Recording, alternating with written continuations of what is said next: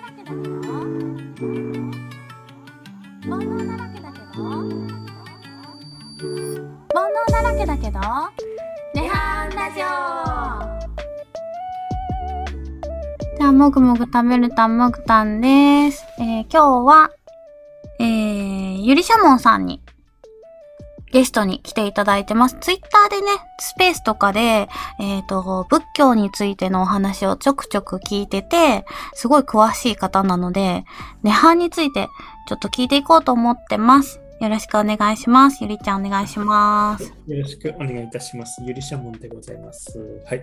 で、私ですね、以前からちょっと仲良くさせていただいておりまして、えー、さんとは、えー去年ぐらいからですかね。うん、で、あの、僕はちょっと名前にですね、シャモンと入っている、ちょっと 名前でやらせていただいてるんですけど、まあ、それだけあってちょっと仏教に関心があってですね、以前ちょっとあの、まあ、えー日本の禅宗のですね、曹洞宗や臨済宗の座禅会に参加したりですね、うんえー個人的にまあちょっと本を買って勉強したり、あとはあの海外のですね、タイの、えーお寺なんかに行ってですね、ちょっとそこでちょっと修行、瞑想の修行なんかしたりっていう、えーそんなことを やってるバックグラウンドの、えー、ゆりしと申します。よろしくお願いいたします。お願いします。え、海外のさ、はいえ何？お寺とかに行ってたの、そうです、そうですね。海外のお寺っていうのは、実はその、例えばですね、もうさあの日本のお寺って知らない人が入るのすごいハードル高いじゃないですか。うん。うんうんうんうん。で用事というか入って、じゃあ入って何をするんですか？あなた用事は何ですか？っていう部分もあるし、あと基本的なところで言ったら、まあ、お参り、うん。まあ、自分がお参りしたりする場所だったり、なんか願掛けたりね、あの合格できますよとか、うんあとそれ以外は、例えばなんかね、お坊さんってなんかお葬式やってるんでしょっていう、うんうんうんうん。でお寺行ってもなんか自分がお参りして帰ると。で、お坊さんはなんか葬式かなんかやってると。それだけのなんか関係っていう感じだと思うんですけども、海外にあるそのタイのお寺、特にですね、えー東南アジアのお寺っていうと、うん。実は、まあ、基本的に誰でもやっぱり入れて入りやすいんですよ。地域とすごく密着しているっていうのと、あとね、えーあと基本的にまあ結構お寺に入って瞑想の修行とかができるんですよ。うん、うん。ていう瞑想の修行。うんうん。そうそうそうそう。で、さらに言うとね、結構その、そこでちょっとまあ住み込んで、えー修行ができるんですけども、これね、すごいのは基本的にあの、タダでできます。えー、そうなんだ。うん、そうそう。で、やっぱりその、地域のお寺っていうのはね、うんこう、えー地元の人のなんか寄付っていうかね、お布施で成り立ってるんですよ。うんうんで、例えばね、お坊さんが朝、宅発で、えー近所を回るんですよね。うんうん。歩いて、ぐるぐるみんなでね、えー、座業って言うんですけども、うん。そうやって歩いてご飯をもらってくると。で、えーもらってきたご飯をですね、えーお寺に持ち帰って、まあ、キッチンみたいなところがあってね、うん。うん。でそこでお皿に分けて、えーまあ、バイキングみたいな感じでちょっと分けるんですよ。うん、で、それでね、お坊さんからそれ取っていって、あとはあのーまあ、集まってきた檀家さんがね、えーそれ取って、あとはなんかこう、お坊さんがなんかお経を唱えて、一緒にね、その時間はみんなでご飯を食べるってそんな感じです。うんあのさ、めっちゃなんか米めっちゃ入れら、米っていうかお米、おご飯、うんめっちゃなんかうう壺みたいなのに入れられてるやつ、あれ一回集めるんだ。そうそうそうそう、そんな感じです。基本的にみんな集めて、そのな、うんね、あのバイキングな感じだから、うんえー大きいなんかお皿にね、どさってそこにですね、ひっくり返して、で、みんなが取れるようにして、それで自分が食べれる分だけ取っていくっていう感じですね。うん、うん、面白い。そういうふうになってる。うん、で、あとね、そのまあ、参加費というかです、滞在費はいらないって言ったんだけど、そこはですね、あのまあ、自分で払ってもいいし、うん。例えばですね、滞在を終える頃にですね、自分で、ちょっとこれだけお世話になったんで、これ自分の気持ちですっていうふうにですね、伏せができるんですよ。うんうんうんでそれがですね、あの漢字で言うとですね、えー、記者っていう漢字を日本語で書くんですけども、記者の記は喜ぶ。うん、で、社はね、捨てるっていう字ですね。何かポイって。で、喜んで捨てるっていうふうに書いて記者なんで、自分が、まあこれぐらいだったら、あのね、あげていいよっていうかね、喜んで捨てられるぐらいのお金を、うんまあ、こう、お布施をしていくと。それで OK ということですね。うーん。だからそれも払ってもいいし、あと全然払わなくても、そのままね、あのお寺から出ますって言って、出て行ってもいい。そんなシステム、すごいでしょ。うん、すごい。知らなかった。でしょ、うんうんうん、で、そうやって滞在をするんだけど、まあ、あとね、そういうふうに入ると、自分のね、えーちょっとあの宿っていうのを当てがってくれるんですよ。うんうんうんうん。なんかまあ、えー日本で言ったらなんかキャンプ場にあるバンガローみたいな感じ？わへかるかな？え。ううんんうん。そうそうああいうところが自分の部屋として割り当てられて、うんでそれでね、まあ、1日過ごすんですよ。うん、で、1日の、まあ、スケジュールで言ったら、朝はその高須行くよね。うんうんあとはね、えーお経の時間がね、朝と晩にあると。うん、うん。それ以外の時間は、えー瞑想する、うん。メディテーション、座禅ですね。うんうんうん。そういう一日のスケジュールになってます。うん晩ご飯は？あ、ないですよ。うんあのね、基本的にお坊さんはね、えーその晩ご飯というか、その時間にご飯食べるのは、えー戒律では禁止っていうイメージになりますね。うん。え、え一食？うん。うん？あ、これね、もぐさんね、これ、場所によるんだけど、うん。あのー森のお寺、山奥にあるお寺はですね、うんうんこれ、大体基本的に1日1食だけ、朝だけ。うんでね、あの町にあるお寺だとね、1日ね、えー、と朝とお昼の2食、これだけですよ。うん、ないですね。うんちょっとモグタンいけない。本当に？あ、でもね、もぐもぐさんね、あの実はね、それだけで十結構十分だったりするんですよ。うん、えあのっていうのは、うん。あの、そこに行って瞑想する感じになるんで、うん。あの働いてるわけじゃないんですよ。うん、やっぱりさ、あの肉体労働とかめっちゃする人、あの車の運転のトラック運転手ですって人さ、カロリー必要だよね。うんうんうんそれは必要なんだけど、えーそういう労働をしないでそこに居続けて、あのーまあ、それだけのご飯であるとですね、あの実は非常にこれ具合が良くなります。うんうーん。ね、逆にね、もぐさんね、健康になるよ。うんへえ。例えばさあの遊びでも何でもそうなんだけどさやりすぎるとさ非常に体に良くないってことがあるんですよね。うんうんうん。例えばさ睡眠とかでもさ、うんえーとまあ、疲れた時に寝るとすごい気持ちいいんだけどさ、うんあなたじゃあ明日20時間ずっと寝てくださいってなるとさ、うん体ガタガタになってきますよね。いやしんどいね。ね、うん、そうそう。あと、じゃあご飯でさ、例えば、モクさん、えー好物なんですか？ご飯は水炊き。水炊きですか？うん。じゃあ水炊きが、まあ、好きっていうことなんですけど、朝昼晩水炊きで1ヶ月間ずっとそれやってくださいって言うとさ、どうですか？うん、ちょっとね、他も食べたいよね。うん。そうそう。だから逆にね、やりすぎると逆に苦しみが生まれてくるわけですよ。うんうんうんうん。そうそうそう。逆に言うと、1日例えば1食にすると、その1食のご飯がすごく美味しくなりますよね。うん。あーね、でしょ、うん、あとね、あと例えば砂漠をなんか旅行行ってめちゃくちゃなんていうの水がない状況でさまよっててさ、でうん。オアシスにつけてさ、水飲んだらくっそうまいでしょ。うんうんうんうんうんそうそうそうだから、なんかね、一日一食のご飯が非常に美味しくなって、うん。うん。であとね、なんかですね、体がものすごい健康になってきます。うん。へえ。調子っていうのがですね、一日一食にのご飯に合わせて、もう体がずんずん変わってくるんですよ。うん、自分でね、うん勝手に決めなくてもね。ううんんうん。こういう感じで、あとは瞑想もあって、めちゃくちゃヘルシーになるっていうのが、ああいう東南アジアのお寺。そんな感じですよ。うんだから、モグさんも行けますよ、先生。全然いけるかな？いけるいける。うん。本当に。あと逆にね、その生活に慣れちゃえば、うん晩ご飯を食べるのがくっそ難しくなります。っていうかね、晩ご飯でご飯出されたら、もうやめてやめて、もう絶対食べたくないからって言ってですね、もう拒否すると思う。それぐらいね、体が、自分自身が変わっちゃう。うん。へえ。感じですね。うん。え、ゆりちゃん、なんか帰ってきたら普通にご飯食べる感じ？まあ、そうだね、帰ってきたらね、日本の生活パターンに合うんで、うんうんうんうんで、さらにさ、お仕事とかあるとさ、やっぱり、うんえーめちゃくちゃ疲れて、うん。うん、家に帰ってご飯食べなかったりすると、まあ、もちろんそういう人もいるんだけどね、うんうんだけどさ、うん、やっぱりしっかり食べないとさ、あの風邪ひいたりさ、病気になったり、うんうんうんうんうん。そういうのがあるから、だからね、日本にいるときは基本的に1日3食をしっかり食べますね。ううんん、そんな感じです。ゆりちゃん仕事してるんだね。うん、うん、もちろんですよ。そんなことも知らないね。うんまあ、そうですね。そうですね。今僕は一人暮らししてますね。うん、あそう、なんだ。へえ。個人情報が明らかに。僕、学生ではないんですよ。うん、学生ではないんで。あ、そっかそっか。えー、じゃあさ、涅槃についてなんだけど、うん。モグタンのうん。涅槃のイメージは、うん。この涅槃ラジオのアートワークなんだよね。うん。このお花畑の、うん。なるほどね。なんか、ふわっとしたこう、ふわーってした感じの、うん、すごく明るい世界っうん。うん。うんていうイメージなんだけど、そうだね。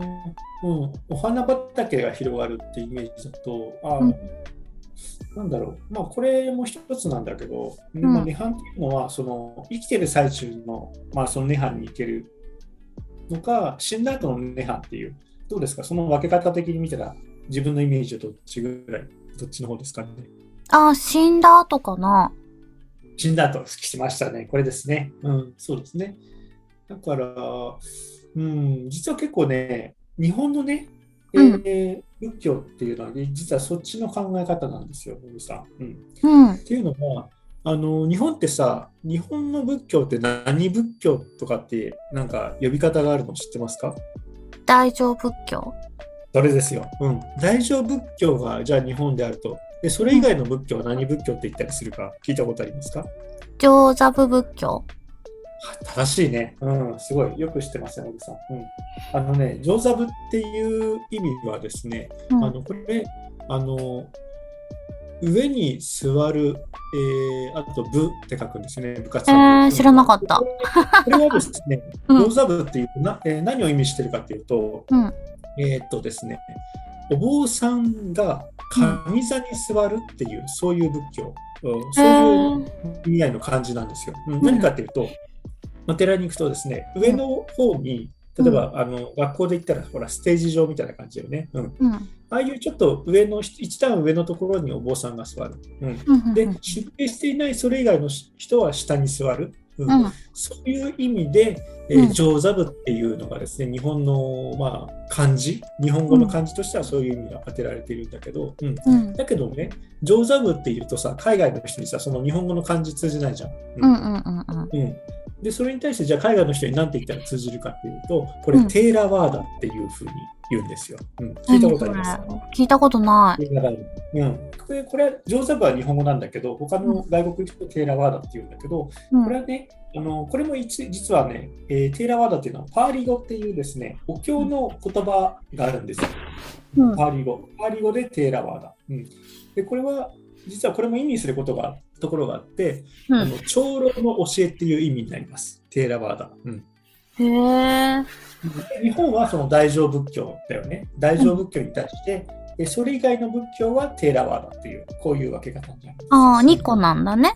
お、うん大きくそうそう。そうそう基本的にすっぱりとこれ分けられるものになっていて、うんうんでさっき私が言った、えー日本のじゃあ涅槃のイメージっていうのは、まあ、死んだ後になんかこう、まあ極楽浄土に行けるとかですね、うんうん。そんなイメージですね。うんなんかお仏壇でさ、なんかあのおじいちゃん死んでね、極楽に行ってくれたかなみたいな。で、あっちでなんか涅槃かなっていう、そんなイメージだと思うんですけども、うん実はですね、日本の大乗仏教は、これ死んだ後に行くっていうイメージで、だからね、お坊さんってほら、お葬式のイメージあるでしょ？うんうんだけど、テーラワーダの方はそっちじゃなくて、うんえー生きてる最中に涅槃に行くっていうことを教えてるのが、実はその、えー、上座部、テーラワーダの教えなんですよ。うんえー生きてる最中に下脱しちゃうの？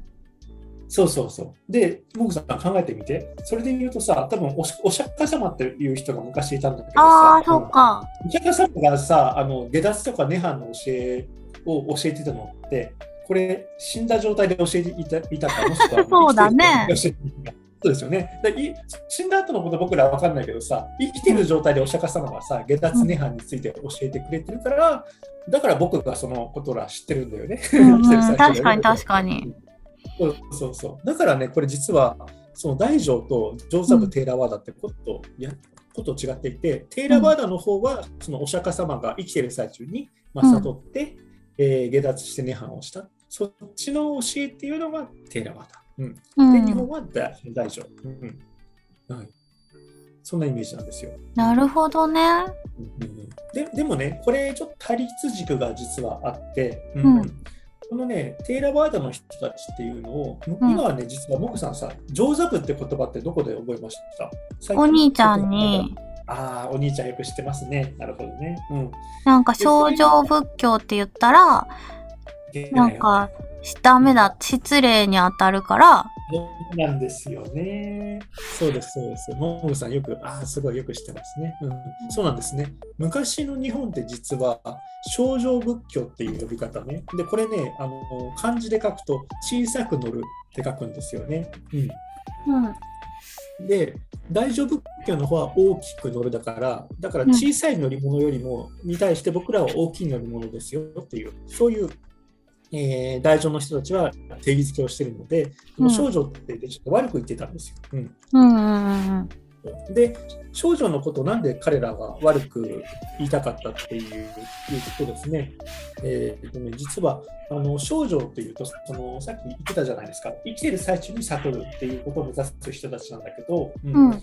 でもその人たちは、えー自分たちだけが悟って、うん。あの檀家さんとかそれ以外の人たちはお布施するじゃないですか。お布施するんだけど、自分たちだけお布施をもらって、自分たちだけ悟るっていうのはちょっと小さいよと。君ら小さいよと。うんうんうんそうじゃなくて、大乗の人たちは、そのまあ、出家者とか、えー在家者とか、檀家とか関係なく、全員でこう悟りの方に行ける大きな乗り物に乗って、みんなでこう、まあ、悟りましょうっていう、そういうう意味合いなのね。うんうん。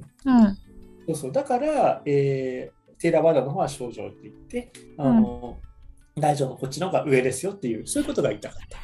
うんうんうんうんだけどね、これね、えー、ただね、うん、実は大乗の人たちってあの、うん今生きてる最中に悟るっていうことをですね、実は目指してないんですよ。うん、えわかります？生きてる最中に悟るっていうことを目指してないっていうか、うん、それが大乗の立場なんですよ。うん。そうね、あのね、歩きないってこと？そう。っていうのは、うん。実はね、あのーこれ大乗と、えーテーラワーダの対立軸なんだけど、うん。うん。あのね、実はそのお釈迦様って、えーいるんだけど、あちょっと待ってね、お釈迦様の方はですね、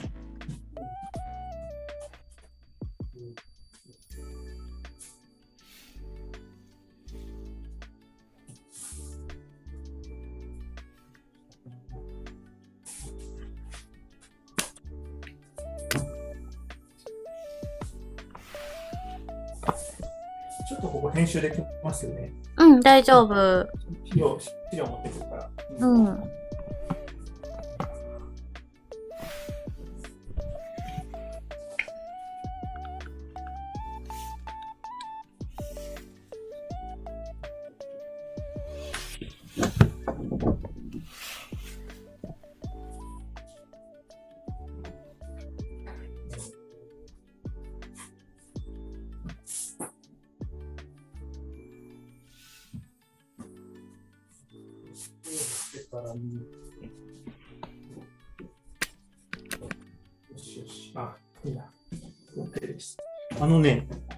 実は、うん。あの、実は、テイラバードの人たちっていうのは、えーうん悟ることができて、下脱涅槃ができるんだけど、うんそういう風になった人たちのことをですね、あの、うんさん聞いたことあるかな、アラカンって言うんですよ。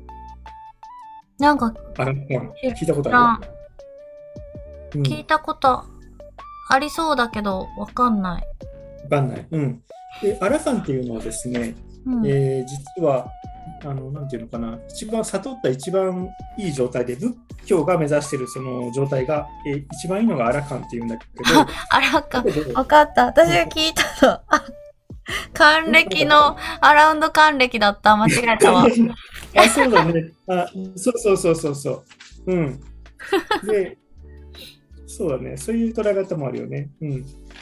で、あのね、このアラカンっていうのはですね、これ、うん。実はね、えー漢字で言うとですね、えー音を当てただけで、うん。えー実はですね、アシュラの「ア」に、えーアシュラ、えー、シラギの「ラ」あと漢字の漢と書いてアラカンっていうんだけど、これはですね、あの漢字に自体に意味がなくて、あのうん。本当の,、えーあの音で言うと、アラハンっていう、うん。アラハンっていうのに漢字をかけて、日本だとアラカンっていうんだけど、うん。うん。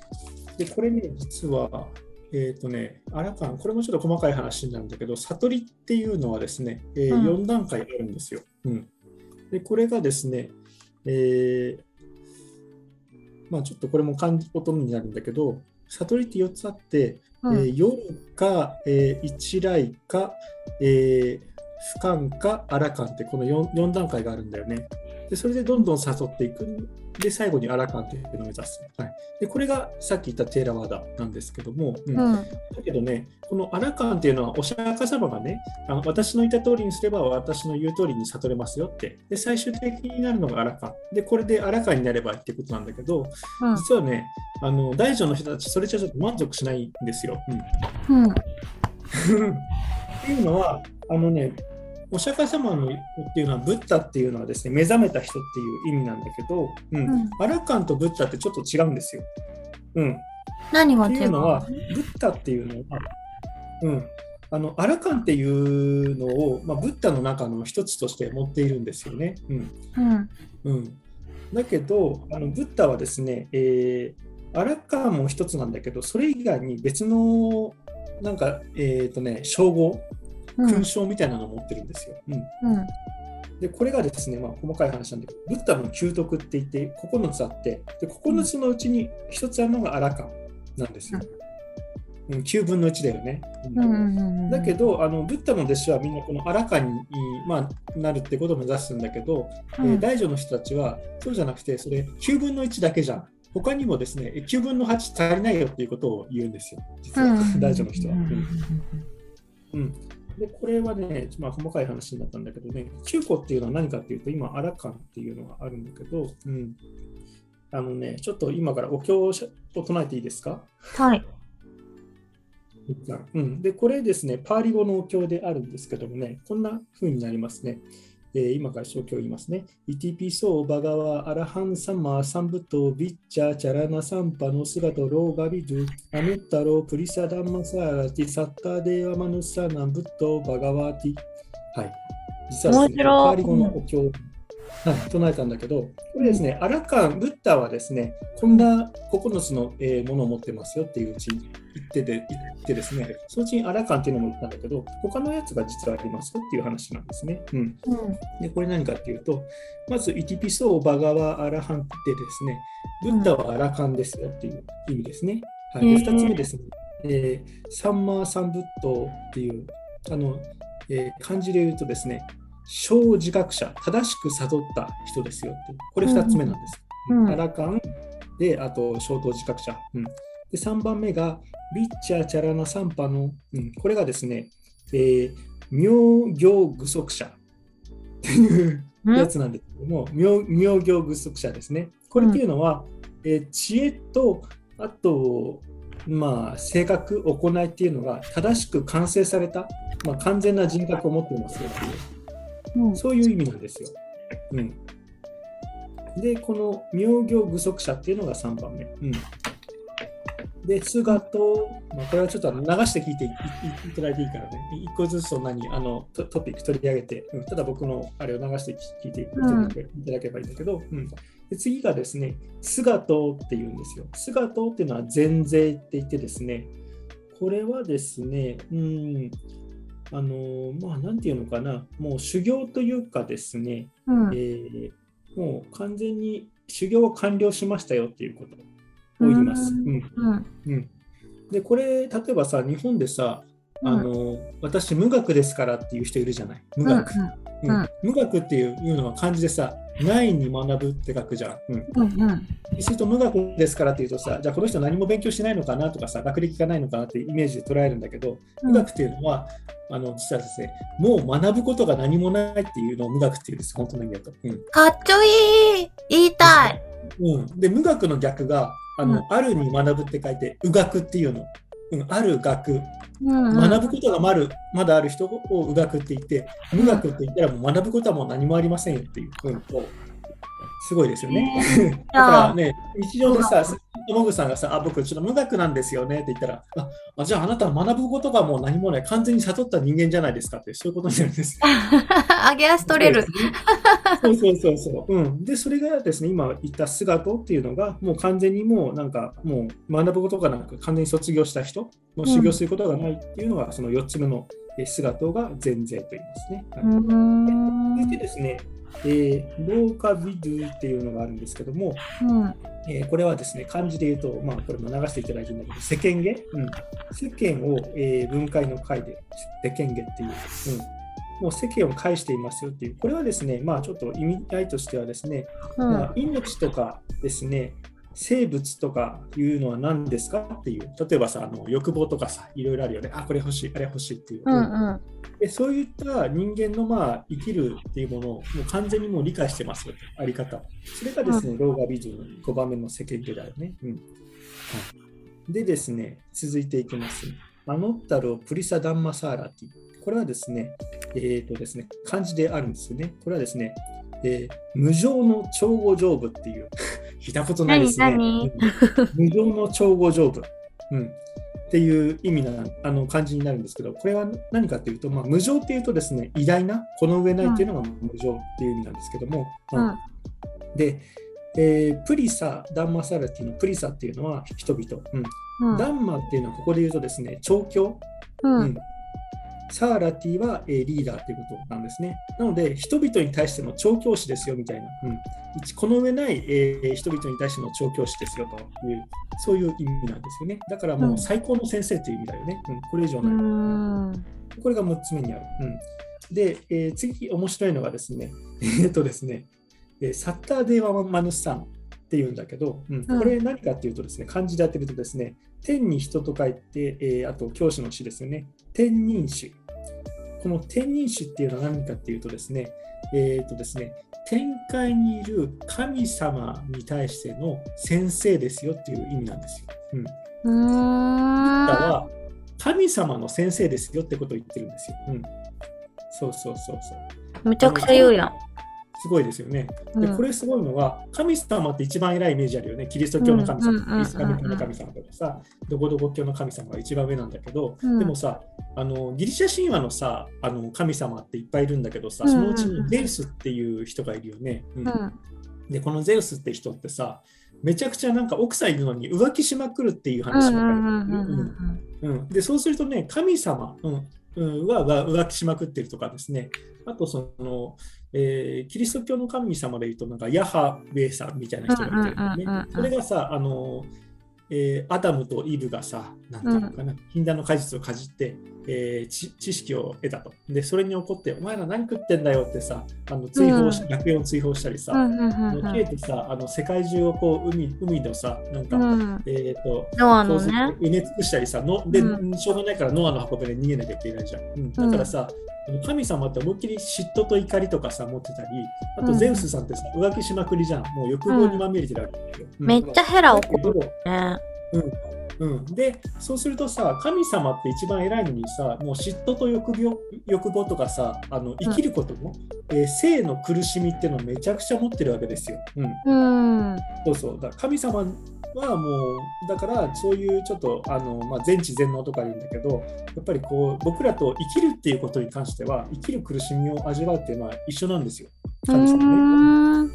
でそれに対してブッダが神様に対してもえ生きるというのはこういうことなんですよっていう教えるってことで、えー、まあ、世界で唯一じゃないですかね、神様の先生ですよって言ってるのがこれブッダ。うん。んですねまあ、こんな感じですね。で、これが今言った、えー、7つ目。うん、で、続いてですね、まあ、ブッドってこれ8つ目になるんだけど、まあ、悟りに達した人、まあ、これはブッダだよね。うん、えーとはですね、あの最後の、究徳の最後の一つは、えー、バガワっていうんですけども、うん、まあ徳が高い、うん、尊敬に値する人。これはあの漢字で言うとセソンって聞いたことあるかな、うん、うん、セソンないですか、うん、うん、あの世界の背に尊敬するって書いて、まあ、ブッダお釈迦様、セソンっていう、まあ、こんなふうに言われるんだけど、うん、まあそんな感じ。で。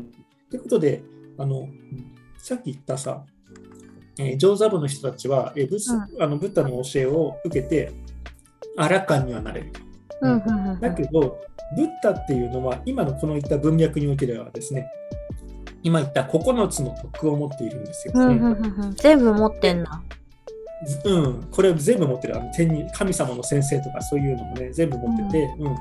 だけどまあまあブッダの弟子の人はさじゃあアラカンになるためにささ悟るためにさこれもネハンですよね。そのために修行するんだけどでも大乗の人たちはですねでもブッダってさあのまあ君ら君らはさアラカンになれるかもしれないけどさえーっとでも9徳のうちのさ8分の1しかねえじゃん。俺らですね。もう8分の1と8とあともう1個と9徳欲しいよねって話になって、じゃあね、じゃあ俺らはあのお釈迦様の教えよりももっと、えーいっぱい欲しいからでん。お釈迦様ってさ、あの昔からさ、うん、すごい生まれ変わって修行して生まれ変わって修行してあのそれでついにやっと悟れたっていう、うんうんうん。そういう、まあ、輪廻転生ってあるじゃないですか。生まれ変わって生まれ変わって。うん。っていうことをやったからブッダになったなっていうそういう考え方があるのね。うん。うん。じゃあ俺らもい一から、えーブッダになれるように今から修行して、まあ、死ぬよね。今から死んだ死ぬ、でうんうんうん。死んで生まれ変わったらまた修行して、はい。うん。でまた3回目生まれ変わったらっていうのをですね、えーこれをやり一からやり始めましょうっていうそういうことを言い始めたのがこの大乗の人たちなんですよ。え、じゃあさ、うんうん何回もや、やらない、人間何回もやらないといけないってこと？いけない、そうそう。だからさ、あよくさ、死んだら極楽浄土に行けるっていうじゃない。うんうんあれ何かっていうと、あのね、死んだら戒名っていうのもらうよね。うん。なんとかなんとか院、なんとか医師みたいなさ、なんかね、死んだおじいちゃんのほら、なんか戒名のさ、えーとうん位牌とかあるじゃん。うんあれは何かっていうと、死んだ後に、えー出家をして、極楽浄土で修行をして、悟れるようになろうっていう、そういうやつなんですよ。うんうん。そうそう。でちなみにこの極楽浄土ってめちゃくちゃこれスパルタのあの厳しい修行の,、えーあのゾーンなんですよ。えー。そうそうあれ実はですね昔あの先駆け男塾とかあったじゃないですか。うん。なんか油のなんか熱したところに風呂に入るとかでさ、うん男男だったらこれでぐらいあのマッチョなね、うん。あのはいじゃあスクワット1万回みたいなさそういう世界があるじゃないですか。うんうんうんうん極楽浄土って実はそういう場所なんですよ。嫌だよ。やだ、行きたくない。それ聞くと、やだな、極楽浄土行きたくねえよってなるんだけど、でうんもそこで修行することによって、えーおしゃブッダになれるっていうんですよ。うん。ブッダになれるっていうんですよ。うん。だから、ブッダになったら、これ、涅槃いけるよねと。うん、だから、やろうっていう。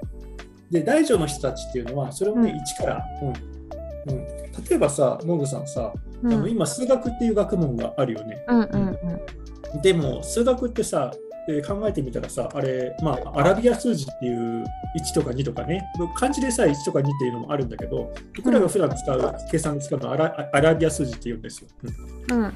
うんまあ、そこで発展したからねだけどさ俺らはさ、でも、モグさんはちょっとあの違和感を感じる、もし感じたとしてね、うん、俺らはさ、数学やってるけど、これアラビア数字だよね。うん、アラビア数字ってことは、ぼ俺らは別にさ、イスラム教徒じゃないのにさ、なんで俺らはイスラム教徒の、えー文字を使って計算するんだと。おかしいぞって、モグさんがもし言い始めたとしてね。うんうん。いや、これとか1とか2とかあるけど、こう、これを使わないで、俺、僕たちが1から全部新しい数字を作って、新しい数学の体系をなんか作り始めるぞって、モグさんが例えば言い始めるのね。うんうん。でそれは今生きてる最中にできないかもしれないけど、また生まれ変わって、生まれ変わって、完全な数学の、えーなんていうの？体系を作り上げるぞとか、だから、モグさんが言い始めてるしね。うんうん。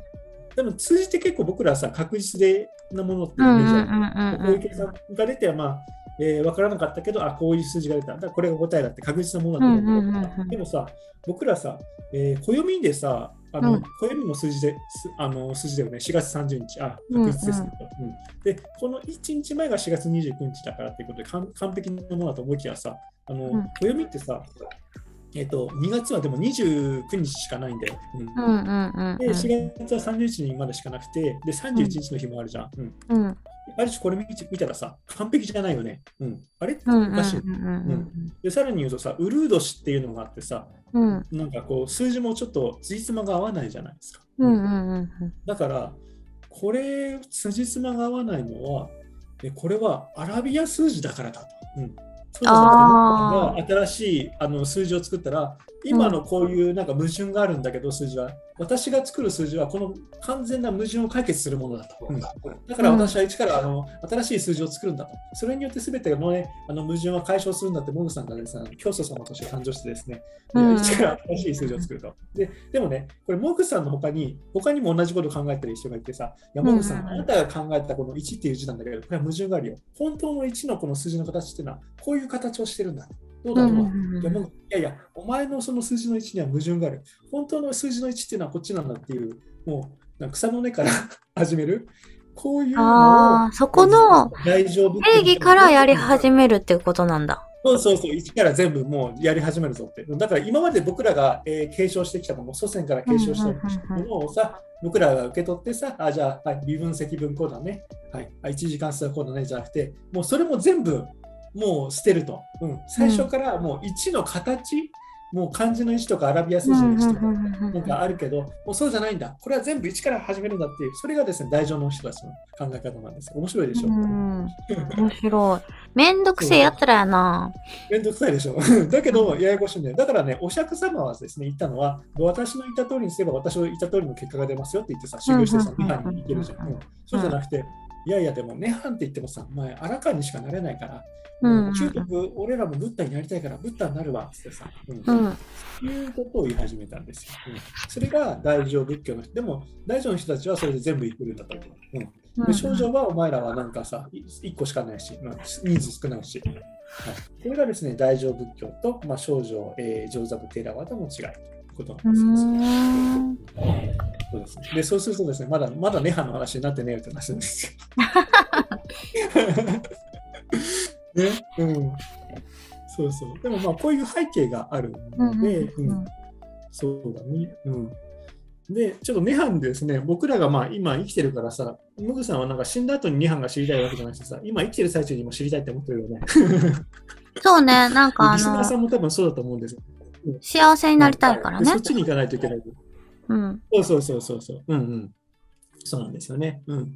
じゃあこれ、涅槃っていうのは何かっていうとですね、うん。うん、じゃあ例えばさ、あのね、じゃあモグさんこうしようか。うん涅槃に行くための実は方法をブッダが言ってるんですよ。ううんん。じゃあそれどうやったらいいかっていうのをまず、えー言わなきゃいけないんだけどさ、うんでもさ、あの例えばさ、モグさんさ、仏教っていうとさ、なんか正しい教えとかさ、間違いのないとかさ、なんか善悪とかさ、うん。道徳みたいなイメージがあると思うんですよ、モグさんね。うん。な感じでしょ？だからお坊さんがこう、偉いお坊さんがこう言ってたんだよっていううん。ので、うん。あのその言う通りにしなきゃいけないなとかさ、いう感じじゃん。うん、うん。でそうするとさ、仏教っていうのはさ、人のなんか正しい道とかをなんか歩んでさ、うん。いう教えかと思うんだけどさ、じゃあさ、正しい道を選んだら、じゃあその涅槃に行けるのかって言ったらさ、そう聞かれたときに、そうだってなんかさ、あ言いにくいよね。うん。うーん。うん。え、はって、さ、うん。いやもういけないと思ってるからさ、まず。うん。うん、まず、そうだね、大大前提としてね。うんうん。そうそうそう。うん、でもさ、涅槃っていうとさ、うんイメージ的になんかどんな感じだろう？なんか安らぎとか気持ちがいいとかさ、そんなイメージだよね。うん。うんうんうん。こんな感じじゃないうん。じゃあさ、安らぎ気持ちがいいんだったら、僕らがさ、普通にさ、例えばさ、仕事が終わってさ、ああ、疲れたってさ、家でなんかのんびりするよね。うん。うんそれも安らぎだし気持ちがいいしさ、あと自分の好きな異性を見つけてさ、デートをしてさ、あうんー楽しいな、これ幸せだなっていう、幸せだと思ったよね。あと子供ができてさ、ああ、幸せだなって。うん。幸せで安らぎあるんだけど、うん。じゃあ、涅槃がまあ、多分幸せで安らぎのあるイメージだったらさ、じゃあ子供が産んでさ、家族がいて愛する人がいたら、じゃあそれが涅槃なのかっていう。うん。うんうんでもなんか、そうだとは思わないよね。うん。うんうんうんうん。そうそうそうそう。で言うとですね、実はですね、あのーじゃあ仏教を学ぶと、じゃあそういうふうにさ、じゃあ結婚ができてさ、なんかさ、うんえーなんか幸せになれるのかって、なんかどうもちょっと噛み合わないよね。うんうん。そうそうそうそう。うん、でね、仏教っていうのは、じゃあどうやったらさ、じゃあそのいうところのさ、幸せとか安らぎを得れるかっていうとさ、まずね、実はね、仏教は2つのことを言ってるんですよ。うん、うん。仏教はじゃあ、じゃあ涅槃に行くまでに何をしろかしろっていうのかっていうとね、実はこれですね、2つの大事なところがあって、これね、うん1つ、働くっていうこと。うんまず仏教はですね、あの仏教でさ、あの相談って言ってさあの、お坊さんの集団に入るじゃん。うんうん。じゃ第一歩だよね。じゃあ、お坊さんの集団に入れば、じゃあ、その安らぎが得られるって、うん言うんだけどさ、お坊さんの集団になって、まず一つやることはあってです、大事なことが二つあるんだけど、まず一つにですね、労働の放棄。え？働くなって、働いちゃダメなんです。え、でもさ、でもさ、掃除とかしてるじゃん。そうそうそうそう。うん、掃除はね。うん。だけどさ、働くっていうのはさ、今、いわゆるですね、労働のことを言うんだけどさ、うん働いたことによってさ、賃金を得て僕らは生きてるわけじゃん。うんうんうんうんうん。ね、それで生きられる。だけどね、うんそれやるなって言うんだよ。うん。あ、じゃあ、お金を対価にして動くなってこと？ムーさん、バッチリですね。そういうこと。ううん。ん。そうそう。で、労働の放棄。何かをやったことによってえ対価を得てはいけないよっていう。ううんでーん。もさ、そんなこと言っても、お坊さんってさ、働いてるイメージあるよね。うん。だって、なんか、いろいろさ、おまじないとかさ、法要とかさ、厄払いして。本当だよ。呪詛とかどうすんの？そうそうそうそう、そこなんですよ。うん。でね、モグさんで、そこで実はお釈迦様が、実はその、えっ、とですね、ガイドラインに示してるんですよ。うん。マジで。お釈迦様、うん、実はですね、ああのお釈迦様の、えーお経からですね、えー他を耕すパーラ・ドバージャというお話があります。うん、うん。でこれ何かっていうとですね、えーとですある、まあ、お釈迦様とかさ、えーソウルのそうあの集団はさ、朝さ、あなんか鉢を持ってさ、えー回って、ご飯もらってるって言うじゃん。うん。うん。あれさ、実は托発って言うんですよね。食べるために。托発をやってるんだけど、お釈迦様はですね、ある時托発をしておりましたという話があります。うん。はい、でそうするとですね、た田んぼを耕している、えーあのバラモンのパーラドバージャ様のところに来ましたと。うんで、えー食べ物を配給している傍らに立った、えーそうですね、お釈迦様たちがですね、鉢を持って、えーくださいよって、うん。それを見てですね、パーラドバージャはですね、お釈迦様に言ったんですよね。うん、何かというと、うん。私はですね、工作した後にこう食べているんですよ。だから、あなたたちも工作をした後に食べなさいと。うん、だからさ、これ何かというとさ、働かざる者を食うべからず。ありますよねうん当然ですよね。だからさ、ただ飯を食うなとミートはダメですよっていう、そういうことなんですけどですね。うんでそれに対してですね、お釈迦様は答えましたよと。うん、えっ、とですね、これはですね、お釈迦様が言ったらですね、えーパラドバージャに言ったのは、私も工作しているから食べているんですよと言ったんですよ。ちょっと意味がわからないですよね。うんあなたは何お鉢を持って立ってさ、ご飯もらってるだけじゃん。うんでそれで聞いたんですよね。え、それはどういうことですか？と、パラドドバージャが言ったらですね、ブッダはですね、私にとっては信仰が種子であり、苦行が雨であり、うんぬんと。だからね、これ何かっていうと、えー日々のまあ実践、うんこういう、えー生活自体が私にとっての工作なんですよと。うんあの作物を取って生活をするっていうのは日々の私のこの、えー生活様式。それ自体が、えーなあのまあ田んぼを耕すみたいな意味なんですよ。っていうことを言うんですよね。うん、でこれをですね実はこの話を聞いたですねパールド・バージャさんがですねちょっと、えー喜んだんですね。うん。うん。でお経にはあります。で、えー喜んだパードラドバージャさんがですね、どうもありがとうという意味でですね、鉢にですね、えー父がゆ、えーおかゆをですね、持って差し出したんですね。ううんんで、それでブッダはですね、えーそれをもらったときにこう言いました。私は詩を唱えた報酬として得たものを食べてはならないと言ってですね、うん彼に言って、そのもらったですね、父がゆを、えー床にぶちまきました。ねひどい。はい。で、ここで言うとですね、実はですね、さっき言ったですね、ガイドラインですね。うん、うんこれはですね、明らかに、あの、えーブッダが一線を引いたのは、うん。えー何かのですね、仕事を提供した対価として、うん。えー物を受け取ってはいけないと。いうことなんです。これが完全に言うところの、えー労働の放棄になるんですね。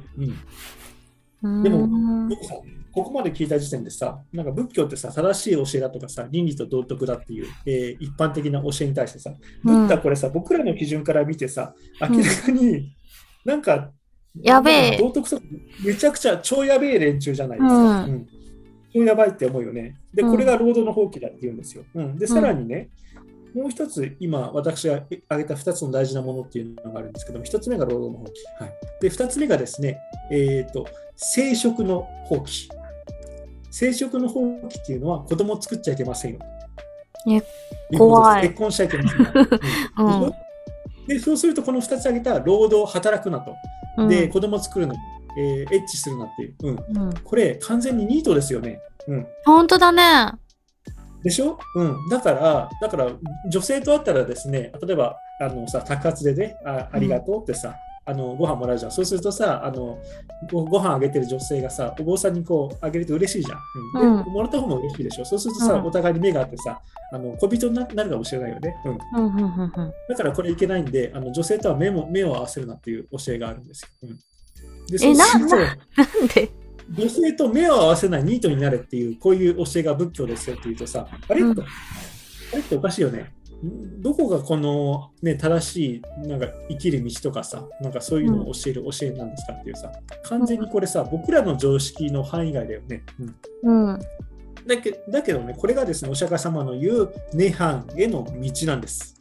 わかりますか？うん。え、わかんない。じゃあさ、日本のさ、うん、そうそうそう。ニートほとんどさ、涅槃いけるじゃん。そうだよね。うん、だけどね、うんこれは、あの、なんていうのかな、えーっとですね、これ、これをやったことでお釈迦様はですね、あの涅槃に行けるっていう話をしてなくて、これはあくまでも環境の入り口、まあ、あの建物を建てる上で言ったらさ、基礎の部分、うん、鉄筋うん。あの基礎のさあの、なんか鉄筋と鉄骨屋さんのこの部分のことを言うんですよ。それが、このうん。仏教の実は導入だったりするんですよ。うん。うん。うん、で例えばさあの仏教ではですねあのこれの実はその段階のことをあの解上へっていう言葉で言います。うん、解あ、漢字は何？合う？戒律の解です。配列の解。うん、上は？うん、上っていうのは定まると書いてこれはですねよく言うあの禅上とか、えー悟りに行くためのなんか、うん。えーまあ解があるとさ土台がある、まあ、ピラミッドで見てみて見たら分かると思うんだけどうんうん。愛っていうのはピラミッドの一番下の部分ですね。で、うん上っていうのが定まる。えこれが真ん中の部分。絵っていうのは知恵の部分。うんうん最終的な部分はこの絵の方に行きたいんですよ。うんうん。えーそれで、解上へ、このピラミッドを作る上での、今ですね、あの生殖の放棄、労働の放棄、これがですね、解の部分なんです。戒律で女性に異性に触れてはいけませんよとかですね、えーうんそういうことを、えー定めた。で、労働を、まあ、しちゃいけませんよ。で、一番土台の部分が、えーこれ解なんです。なので、ニートはもしこれやってるかもしれないけどさ、うん、うん。ただこれをやったからといって、その上とへ上の方に行けるわけではない。うーん。で、それで言うとですね、実はですね、モグさん、じ仏教っていうのはこれ実はやばい教えだってことなんですよ。うんうんうん。に行くために、まあ、異性と結婚するなと、うん働く。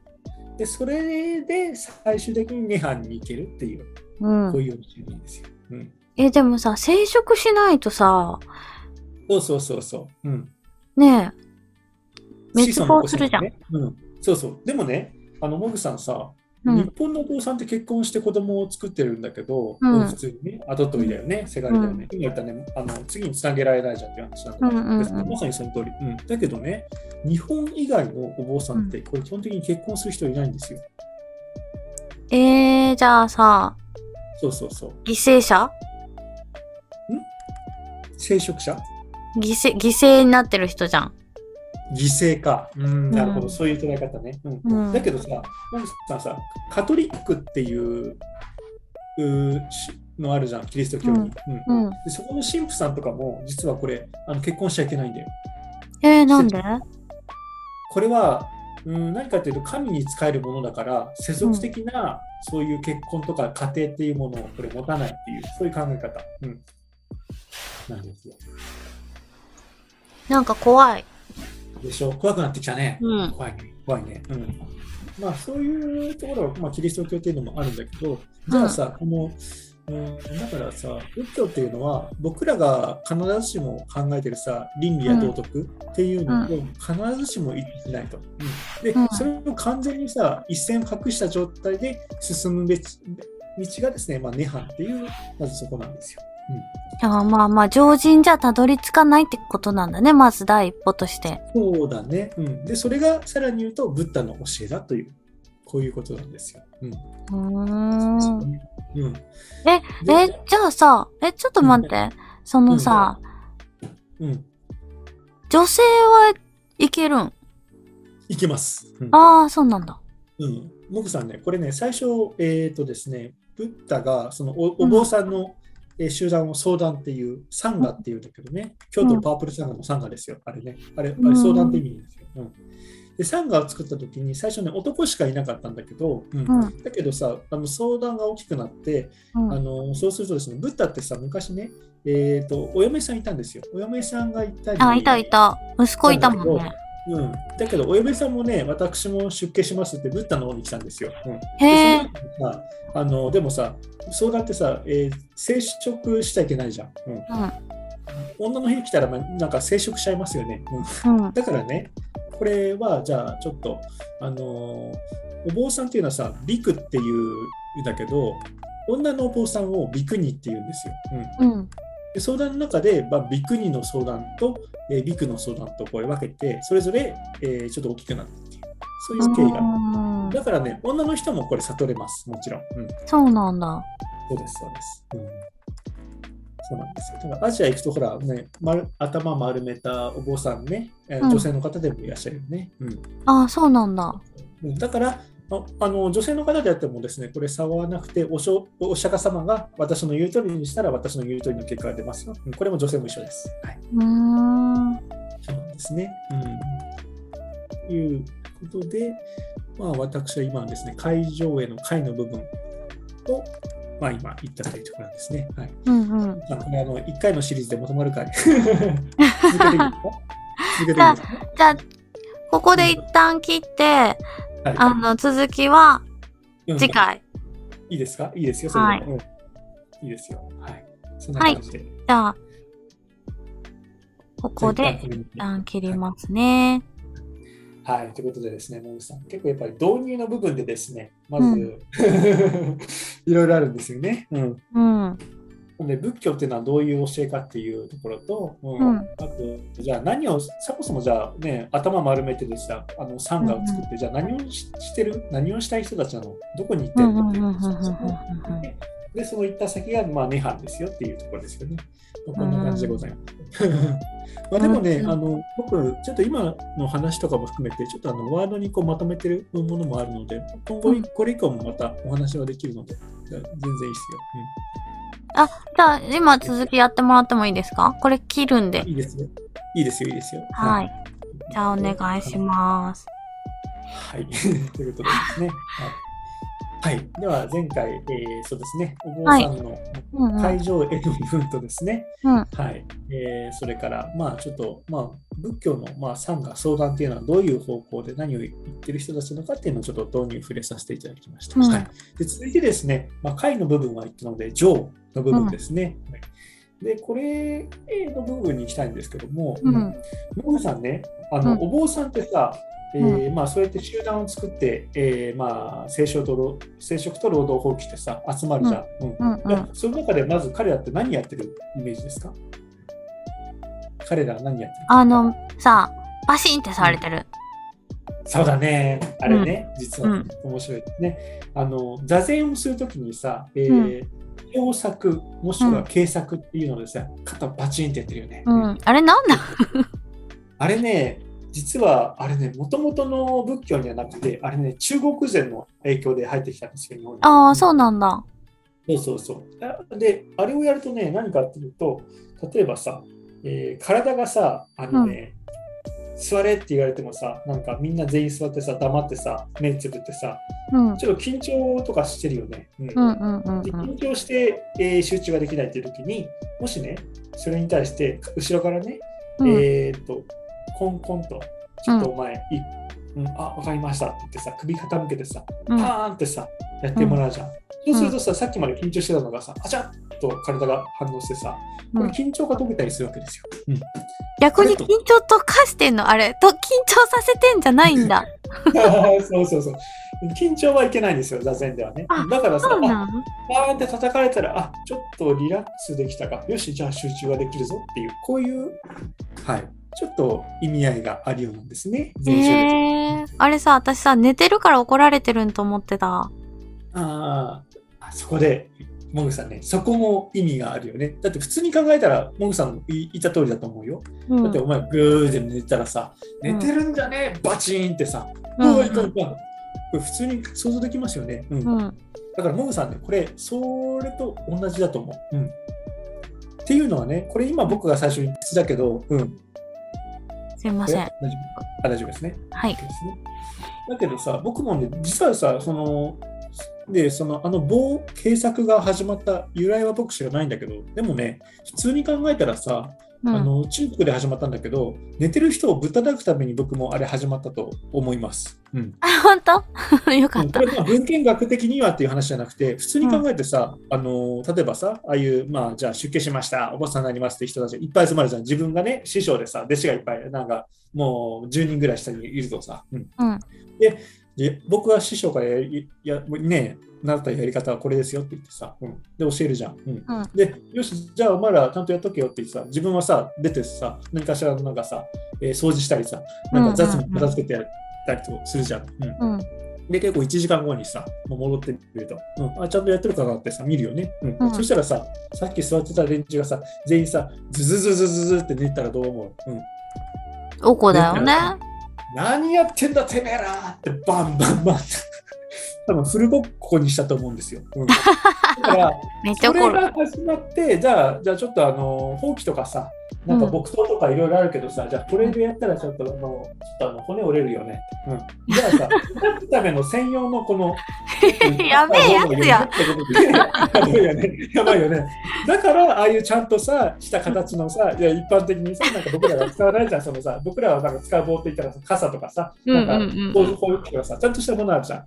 だからそういう用途に合わせてちゃんとした人間を叩く用の棒それを作ったのがその仏教だっていうのは僕は思いますよ。うんめっちゃ面白いな。やばいよね。そ うそうそうそうそう。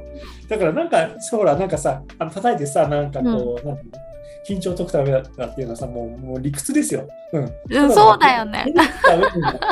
とにかくまあ寝てるやつをぶぶったたいて起こすんだろっていう、うんそういうふうにしか思わないよね、普通に考えたらね。うん。そうそう、うんで。ちなみにですね、これ、あの、なんていうのかな。これね、日本で言ったらさ、禅宗ってさ、曹洞宗と臨済宗ってあるんだけど、うんあのね、臨済宗っていう方はね、これそんなにあの叩かないらしいんですよ。うんうん。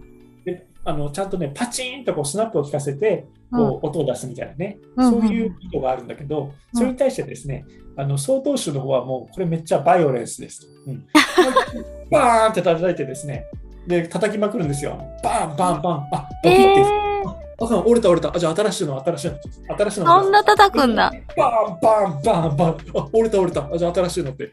怖い怖い怖い怖い怖い。めちゃくちゃバイオレンスですよね。やばい。やばい、やばいですよね。だからさ、お坊さんとか見ると若干ある意味ちょっと怖い部分あるよね。うん。うん、いや、お坊さんだみたいなさ、うわ、うわ、ちょ、こ、怖っ、怖っ、みたいなさ、うんうんうんそういうのも実は僕らは彼らに対して思うことがあるうん。うん。と。そういうことですね。うん、そうそう。で、さっきの話に戻るんですけども、まあ、少なくともさ、まあ、じゃあ、生殖と労働法規でさ、あそこに入ってさ、なんか、ボコボコにぶん殴ってるとかさ、それは置いといてさ、あの、それそうじゃなくてさ、じゃあなんで殴るかって言ったらさ、あれ、何をしてる最中にやって、あのそれで、ね、警察が必要かって言ったらさ、座禅中だよね。うん、いああ、そうね。や少なくともそのバイオレンスが起こるのは座禅中だってわかるんだけどさ、うん。実はですね、この会場への乗はこれ座禅になるわけですよ。うんああ、そうなんだ。そうそうそう。だから、彼らは何かっていうと、まあ、座禅をしなきゃいけないと。で、座禅によって乗を得るんですよ。うんうんでうん。でね、実はさ、インドでさ、例えばさ、仏教関係なくさ、修行者っていっぱいいるよね。うん、うんうん。そうそう。例えばさ、私はもうもう10年間風呂に入ってないですよとうんうんかさ、うん風呂に入らない修行とかね、うん、うん。うん。私はじゃあちょっと体を水にずっとつけますよという形でさ、体を水につけ続ける修行とかさ、うんうんなんか同時にいるよね。私はあの髪の毛を一切切りませんってさ、ずーっと髪の毛を伸ばし続けたり、うん、ずっと右手上げてる人とかね。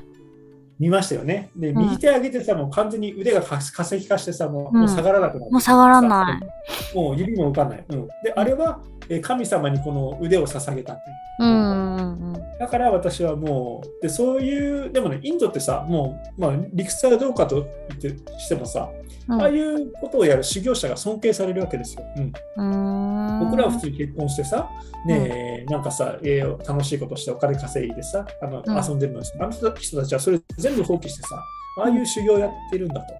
うんうん。でそれで、えーまあ、修行の、まあ、あれ実はあの人たちも何をやってるかというとさ、自分たちもね、あのこうまあえー、涅槃をしたいんですよ、彼ら。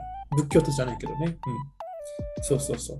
涅槃に行きたいってこと？行きたい行きたい。そうそうそう。それをやりたくて実はやっていて、で、うんあのブッダの生まれた時代もね、ああいう修行者がいっぱいいたんですよ。そうそうだから、ブッダもね、実はね、35歳でこれ、あ、さったの35歳かな。うん。なんだけど、あのー実はね、ブッダって王様だったんですよ。うん。うん。そうそう。えーこれはですね、うん。で、パパがですね、やっぱ王様で、そのせがれとしてブッダが、まあ、生まれたわけなんで、うんうん。じゃあ次、まあ、えーっとですね、あの王様になってほしい。っていうところなんだけど、あのね、実はですね、えーブッダを、まあ、身ごもったですね、おん。まあ、お母さんがいるんですけども、まあ、うん。その時にですね、実はあの預言者が現れたんですよ。うん、へえでその。預言者がですね、パパに言ったのはですね、いや、ぶあのーまあ、自分はその預言者がまあ修行してる人ですよね、偉い人なんですけど、うんで、あなた、これから生まれてくるんで、あのしそうですね、ゴーダマシッタールとですね、うんがですね、えーどうも2つの道があると。うんですごい王様になって、もう世界中を征服する大王になるぞ。アレクサンダー大王とかっていうね。だから、ああいう。でも、パパとしては、えーそうですね、そういうのがいいんですよと。うん。で自分の息子のせがれがね、うん自分の後を継いでそんなことになってくれたら最高ですよね。うんだけど、そういった大王になるか、もしくはもう一つの道がある。それはですね、完全に悟るブッダになるぞうんう。というんことを言うんですよね。うんだからそれ、ブッダっていうのは何かというと、まあ、王子っていう立場を乗せて、完全にね、えー悟る、えー修行者になるよ。うんうん両方ともめちゃくちゃ尊敬される存在なんだけど、うんうんえーどっちかですよっていうことを言われたんですよ。うんうん。そうそう。で、えーパパの方はですね、それに対して、この2つの予言が出たので、なるべくですね、あのそういう修行者にならないようにですね、えーブッダをめちゃくちゃ可愛がるんですよ。なんか女の子いっぱい与えてみたりですね、うんえーいろいろして楽しませて人生楽しいよね。うん、だからね、このままこれをやろうやろうよっていうことでやるんだけど、ブッダはですね、それに対してものすごい、あのなんですか、虚しさを感じるんですよ。うんうん。だからさ、王様だから女の人なんかもう手当たり次第というかさ、もう何の不自由もなくっていう状態なんですよね。うんうんうん。で、それに対して、でもね、なんかね、あのブッダは、まあ、紋刺繍って言ったかな。うんこれはちょっとまあ一切なんで本人がどうかっていうのはまた別としてですね、あのおうん、こうお城があってさ、あるそれぞれのまあ門があるわけですよ。うんうんある門ではさ、あの赤ん坊が生まれてさ、うんまあ、それをなんかお母ちゃんがあやしてるよね。うんこれが生まれると。うんで、ある門ではさ、あの生まれたんじゃなくて、もう死ぬ前の老人がいると。うん体不自由だよねって。でまあ、最終的にああなるよねっていうような老人がいると。でで、もう一つはですね、あの病に倒れてる人がいると。うん苦しんでる人がいましたよと。うんうんで、ある門に行くと死体が転がってると。うんうん。で、これで言うとさ、今言ったの4つはさ、生老病死って聞いたことあるかな？うん。生老病死。これはですね、実はまあ仏教でいうところの人間が必ずたどる道っていうところなんですよ。うん生まれて、うん。老いて、病気になって死ぬうん。完全にこれだけですよと。うんうん。でそうするとさ、今、例えば女の人はべらかしてんだけどさ、でも実、うん自分は今、これ一瞬はそうなるんだけど、最終的にはああなるよねっていうふうにちょっと思って、人生に対してすごい虚しさを感じたんですよ。うんうんうんうんうん。そうそう。だから、じゃあ、生きるとは何なのかと、えー真理とは何なのかと。で、それを目指してででさ、あのなんか右手上げてたりとかさ、うん腕上げたまま下ろさないとか、ああいう修行者がいたりするんだけど、うん。うん。いずれ自分はもう死ぬんだからさ、こんな虚しい人生だったから、うん、彼らみたいにちょっと真理を探求する道に出たいっていうことで、うん。実はですね、王様っていう立場を捨て、えーお城を後にして出家するんですよ。うん。なんでかほら、ね、手塚治虫のブッダでさ、見ましたね、見ましたか、うん、ね。読んだよね。そうそうそう、みんなね、結構そういう素養とか、うん、素地があるから、やっぱり、うん、入りやすい話だと思います。うん。で、で、ブッダはですね、まあ、うんそれから、あいろんなところにい行って、まあ、ちょっと修行を考えたんですよ。うん、うん。一つがですね、苦行。うん。うん。ですうんうん、で苦行っていうと、もう完全にさ、断食してさ、食べ物を食べない。うん。いろんなことをいっぱいやったんだけど、うん。でこれ面白いのはですね、ブッダがその食べない状態で体がどうなったかっていうのは克明に実は結構記録していってですね、うん。えー何日、えー食べないとこうなりました、何日食べないとこうなりましたって言ってですね、実はその、えー自分の体を使って、まあ、実証実験みたいなことをやって、でそれを結構記録しているお経とかあるんですよ。うん、でそれを見た西洋人がですね、あのーなんていうのブッダがもうもう世界最初の頃実証主義者じゃないかみたいなことを言う、感心している西洋人のなんか言葉なんかも残ってるみたいですね。うんあ、それがさ、お経になってるんだ。その記録が。おうん、お経の中にそういう記録がそうですね、うん、なってるみたいですね。うん面白そんなこと、うん。だから、ブッダっていうのは面白いことに、じゃあ自分は悟りを得るために、じゃあどうやったらいいんだということで、苦行をやってみたりですね、い。ういろんん。なことをやってみたり。うん、あとね、面白い、モグさんね、えー他にもね、なんかね、例えば、日本で言ったらさ、真言立川流っていう、えーなんか教えがあるんですけども、うんこれ、後醍醐天皇かな？うん、でこれはですね、あのーまあ、まあ、これも仏教系なんだけど、これもちょっと修行みたいな感じのことをやるやつらなのね。うん、何かというとですね、えーまあ、女の人とですね、なんかいっぱいこう、エッチなことをするっていうことをやったんですよ。うんうん。でエッチっていうとなんかさ、もう頭が有頂天になってさ、なんか、まあ、興奮するじゃないですか。そのエネルギーとパワーを利用して悟ってみようっていう。こういう。うん、これが、ううんん、だから完全にさ、なんかもう断食って完全に立つ方じゃん。うん、うんうんうん。そうだね。そういうエッチなことっていうのはさ、もう完全に与える方だよね。うんうんうん立って立って、これであのなんか悟れるんじゃないか。逆にさ、与えて与えて完璧に完璧に与えまくったらもう悟れるんじゃないかって、実はこういう考え方の違いで、いろんなことが、まあちょっと涅槃とかね、うん。えーそういったところを目指していたっていう、この世界の歴史があるんですよね。うん。うーん。そのだから、この時に、だからいろんな方法を、まあ、ブッダも試していったんですよね。うん。うんうん。でそれでも結局、あでもこれ違うなっていうふうに、えー考えてうん。あの、ね、苦行をやっていた集団からちょっと、うーん、俺ちょっとちょっと出ますわと、この会社辞めますわみたいな感じで、うんちょっと離れていったりとかしたんですよ。うんでその時にですね、あるちょっとあの別のね、修行してる集団に出会ったんですよ。うんうんでその時にね、えー今まで見たことない、えー修行してた人たちがいてですね、うんえーブッダはそれ非常に気になるんですよ。うんうんでその時ブッダが出会ったのがアーラーラ・カーラーマっていう人の集団だったんですよ。ううんんで彼らはじゃあ今までこれ断食とかしてたじゃないですか。うんうんで彼らはじゃあそれと違って何をしてたかっていうと実はですね今でいう座禅の形ってあるよね。うんあの座った状態で足を組んで、うんえー手もまあ真ん中にして座り続ける。実はそれ初めて見たんですよ、ブッダは。なんだこれはと。こんなやり方があるのかと。うん、ということで、実はその人に学んで、今の実は座禅の形で、実はですね、アーラーラ・カーラーマさんがえあーの学んだんですよ、ブッダは。うん、で、ブ僕らがが今んじゃないんだ。そうそうそうそうそう、うん。で、ブッダもそれ初めて見たんだよ。うん。うんで、それでじゃあこのやり方でやってみようっていうのが僕らの知ってるこの今の座禅。座禅イコール仏教だよねうんうんうん。その形だったんですよ。うん。そうなんですよ。うーんででそれで実はその今西洋でさすごく流行ってるさまあ座禅っていうのはさ向こうで言うとメディテーションっていううんうんうん。瞑想みたいな。流行ってるね。そうそううんでこれ実はですね昔西洋でさヨガってめちゃくちゃ流行ってさ、うんうんうんだからなんか今世界中の人間がヨガやってるぜみたいな感じでさ、うん。なんかこう、うんうんフィットネスとかさ、体鍛えるだけじゃなくて、あ、こういうストレス的な、あ、こういうのすごくいいんじゃないってことでヨガがすごく流行ったんだけど、ヨーロッパも同じに。うんうんでヨーロッパはその後ですね、ちょっと気づいたんですよ。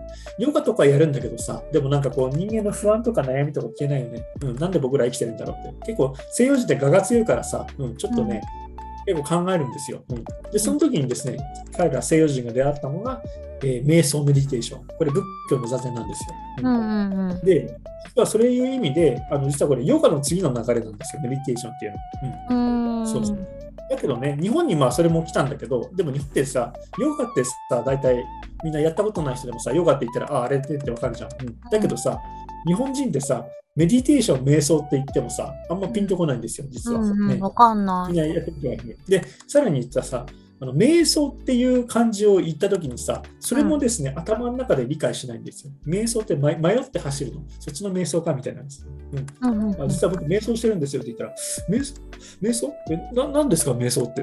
こういう感じですよ。うんそうそうそう。だからね、あんまり日本じゃ流行らなかったんだけど、うんうんまあ、ヨーロッパで流行ってた。で、そのブッダがあー、まあ、見つけたのがその瞑想の方法だったということなんですよね。うんで、それでもブッダはですね、まあ、そうというのを、まあ、手塚治虫のブッダにも出てきたかな、菩提樹の下に座って、うんうんまあ、完全な悟りを得て、えー、涅槃に至って下脱したと。はい。パチパチパチパチパチパチですね、これ。うん。え？え、ちょっと待って。じゃあ、じゃあさ、え、ブッダは座って、うん、瞑想して、涅槃に行ったの、そうです。そういうことなんですね。え、じゃあ横になんかさ、ゴロンってしてるやつは？あ、あれはですね、えー第二反響っていうお経にあったですね、えー死ぬ前のブッダです。そうなんだ。あ、そっかそっか。そうだ。ブッダって結構長生きしたんだよね。ブッダってなんで死んだか知ってますか？お腹下してじゃない？そうそう、食中毒になって死んだんですよ。すごいですね。だってさ、あの普通だったらキリストだったらさ、殺された後に蘇りましたっていうね復活祭イースターですっていうやるじゃん。ブッダはですね、一回なんかお金お腹下して、なんか死んだらそのまま、えー、ですよ、本当に。うん、うん。だから、正直者のブックも、うん。あ、まあ画面大丈夫ですか？うん。うん、大丈夫ね。はい、うん OK です。はい実は仏教ってそういう教えなんですよ。うん。そうそうそう。うん。でも、それで言うと今、なんかハッピーエンドになったんですけどもさ、うん。んそれもやっぱり涅槃涅槃が見えてきませんよね。涅槃、なんなん涅槃。そうなんですよ。えでもさうんえ、ブッダは生きてる状態じゃずっと涅槃にいたってこと？うん、えっ、とね、涅槃っていうのは、これずっと続く状態のことを涅槃って言いますね。うん。うん。そうなんですよ。うん。で、そうですよね。でも、まあ、少なくともさ、えーブッダがうん。至った境地っていうのがあって、うん。で、私はこうなりましたよと。はい。うん。で、それで、まあ、あー仏教が始まるわけなんですよ。うん。うん。で、この時にですね、ブッダは初めてそのあ悟った時に、えー言った教えをですね、これ、さっきあの言ったじゃないですか。あの苦行をしていたグループから抜けたわけですよ、うんブッダは自分でさ、それで分かって。で、今度ね、ブッダはね、その苦行をしてる人たちのところに戻っていったんですよ。うん、っていうのへは、自分が、えーこれ、なんて言うんですかね、まあ、悟ったから、君らもこれ、この通りにやったら、あのいけるよっていうのを教えに来てくれたんですよ。でこれがブッダが始めた教えっていうのは、これ、書店ポーリーという言葉なんですね。うん。そうなんです。はい。で、そうですね。うん。で、これですね、ちょっと、今、手元に本があるんですけども、書店ポーリーの言葉っていうのがあるんですね。野口さん、ちょっと今ね、あのこの辺りカットしていただいて。うん。どこだ、書店ポーリーの。えっ、ー、とね、振り手をこうかな。本当だ。書店ポーリー、書店ポーリー。ああ、そうですね。うん。で、この時に、えー書最初の説法、書店ポーリンで、ちょっと、もぐさん読み上げますね。うん。うんはい。で、まあ、でもさ、もぐさんね、それってさ、苦行から出ていったってことはさ、あの、んもともとの人たちめちゃくちゃ苦行してさ、めっちゃ頑張ってるじゃん。例えばうん野球部の練習から。うんうん。野球部の練習やったのにさ、この練習意味なんかねえよって言ってさ、パッと出ていったと。うんそうすると、あいつ何逃げていったんだよっていう感じになるじゃないですか。うんうんうんで、それが例えばさ、戻ってきたらさ、なんか脱走兵が戻ってきたみたいな感じじゃないですか。うんうんうんそしたらさ、めちゃくちゃこう、まあ、蔑むよね。お前さ、うん逃げ出しやがって、俺らこんなきつい練習してるのにさ、お前何戻ってきてんの？みたいな。ちょっとそういう状でブ、ブッダってさ、実はそういう状態じゃなかったかと思うんですよ。きつい練習してだから、こんなん意味ねえよって言って出ててさ、また戻ってきた。まあ、何戻ってきたんだよって感じですよね。うんうんで、その時にですね、あのブッダは、実はですね、こう教えを説くんですよ。うん、で、そうするとさ、もう、蔑んでる連中に対してさ、逆に教えてさ、マジか、知らなかった、ありがとうっていう状態まで持ってくんですよ。すごいな。すごいでしょ？で、その、まあ、初めての教えを書店ポーリーって言うんですけどさ、ブッダはですね、ミクたちにこんなことを言ったんですよ。うん。はい。で、えー、その時のですね、うん、まあ、これもちょっと漢字のある文章なので、この時に、まあ、ちょっと教えたっていうのも、ちょっと概概要としてなんですけどもですね、うん、師匠体っていう教えを、まあ、解くんですよね。うん。聞いたことある師匠体。これね、手塚治虫の舞台にも多分出てきたことがあるえー、わかんない、うん。これ何かっていうとですね、英語で言うと、Four Noble Truths。4つの聖なる教えっていう、えー、言葉が当てられてるんですよね。うん、うん、まあ、日本人だったらですよ、漢字の方が馴染みがあるんですけどもですね、えー、師匠体っていうのはですね、まあ、4つの聖なる教え。で、これ4つあって何かっていうとですね、躯体、実体、滅体、動体っていうんですよ。うん。うん、で躯体っていうのはですね、字のごとくなんです。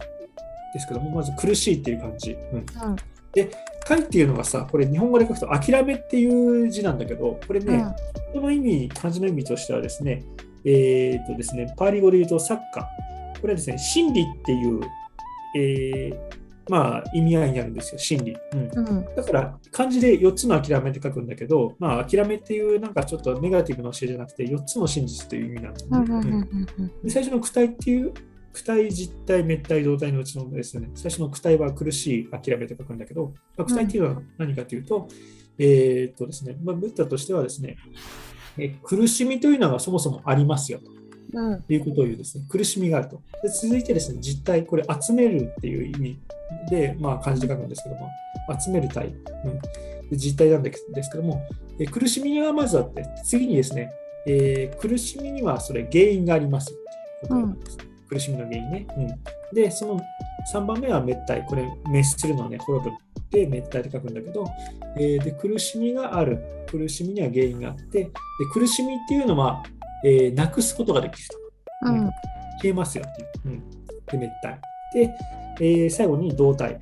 動っていうのは道っていう意味で、で、それを教える道がありますよと。うん、うんそうそうそう苦しみには、えー、あると。そもそもあるんで存在する。で、苦しみには原因があって、でその苦しみというのは消すことができてで、それを教えるための道がある。これがですね、フォーノーブルトゥース、師匠体っていう教えなんですよ。でブッダはですね、最初にこれとくですね、これちょっと読み上げます、モグさん。うん、これはですね、さて、ビクたちを苦の正体とはこれである。すなわち、生は苦である、老は苦である、病は苦である、死は苦である。えー、温存する者に会うのは苦である。愛する者と、えー、別離することは苦である。求めて得られないというのは苦である。うん、要するに、えー、ごは苦である。うん、でさて、ビクたちよ。苦の周期の生態とはこれである。すなわち、再生をもたらし、喜びと貪りを伴って随所に喚起する割愛であって、つまり、えー、欲愛、う愛、無友愛である。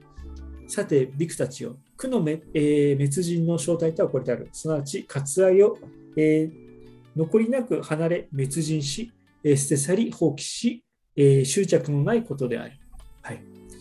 はい。こんなことを言いますね。はい、全然わからん。はい、や あの難しい言葉なんですけどもですね、うん、今言ったその死生体のこととですね、うん、えー、あと、まあ、苦しみというのを除けますよということなんですね。うん、うん、で、モグさんね、これ仏教はさ、あのー、なんか苦しみっていうのをさよく言うんだけど、うん、でまあ、躯体っていうさっきの言葉で言うとさ苦しんで諦めるっていうさ、うん、えー、そういうふうに感じで書くとさその字面から見るとすごくネガティブな教えじゃないですか。うんうん。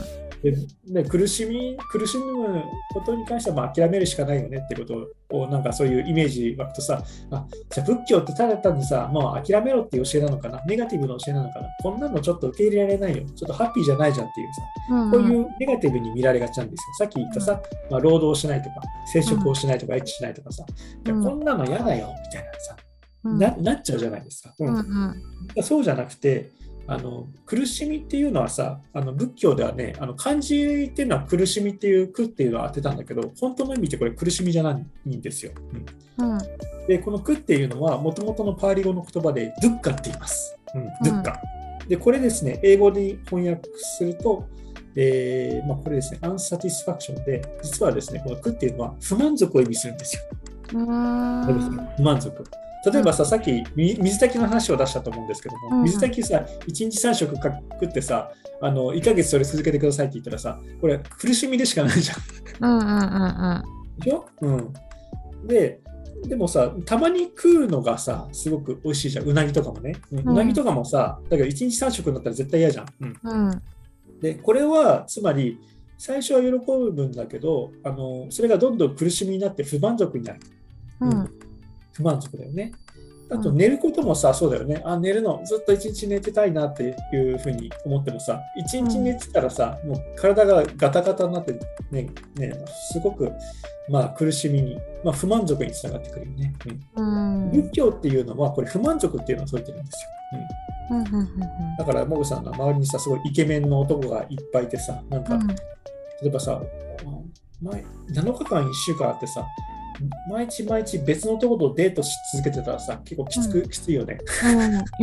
違う、違うイケメンがさ。緑緑なんだけどさ、もう31日さ、全員違うやつとデートし続けろって言ったらさ、もう苦しみでしかないでしょ、うん逆に。やだうん嫌でしょ、うん、だから結局さあの欲しいものを得てもそれはざ苦しみにつながってきて、うん、で結局、まあ、離れていってっていうことでさ、うん、結局あの人間にとって思い通りになるものなんか何も一つないんだよっていう。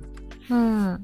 でそれをまあちょっと気づいていく。で苦しみに気づくっていうのがこれ、えー実は涅槃に至る上で大事なんですよと。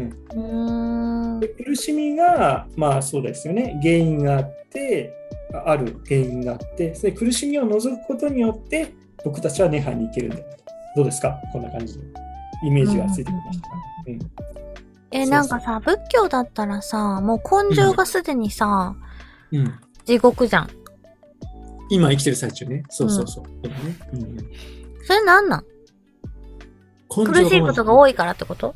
うん、例えばさモングさんさ、うん。あの生まれた時思い出したっていうか絶対思い出せないんだけど、うん。あのさ今まではさお母さんのお腹にいててさ居心地が良かったと思うんだけどさ、生まれてきた瞬間にさギャーって泣き叫んだと思うんですよモグさん、めちゃくちゃ苦しかったと思うんですよ。なんだここはっていう。うん。勘弁してくれよっていう、ってことで言うとですねもう人間って生まれた瞬間に苦しいんですよへえ。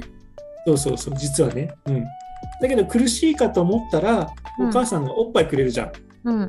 でおっぱい飲むじゃんうん。わあ、助かった。で、こうすることによってさ、苦しみ消えましたよね、モグさんうん。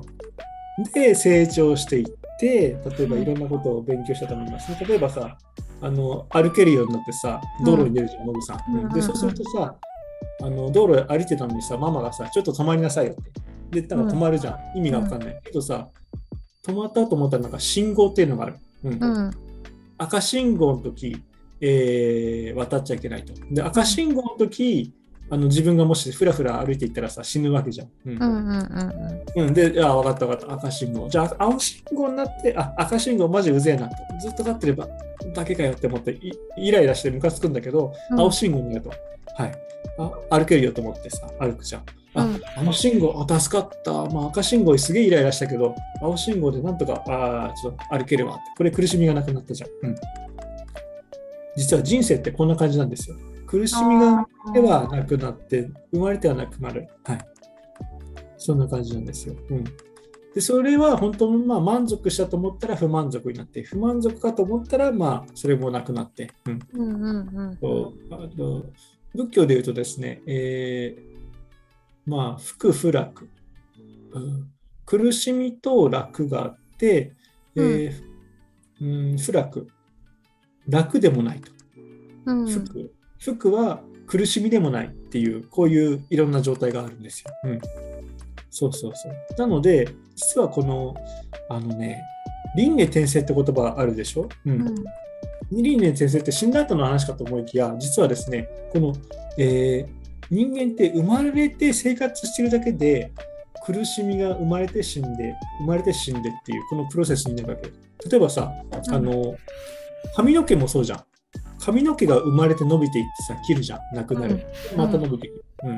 で、あとさ、細胞って、あのーずっと動き続けるでしょ、うんうんこういう自分の手もあるんだけどさ、これさ、ずっとさ、もう1ヶ月とかかとかなんかかかあるのかな？なんか新しい細胞に生まれ変わってるじゃん。うんこの今生まれてるこの瞬間ですら、ぐるぐるぐるぐるさ、これ生まれては死んで、生まれては死んで、で、最終的には命もなくなって死ぬんだけど、うんこの最中も、うーん、まあ生まれては。で俺今しゃ喋ってさ、声が聞こえてるけどさ、うんって実はさ、ただの音を出してるだけで、だけどその音を聞くことによってでもそれ日本語だと。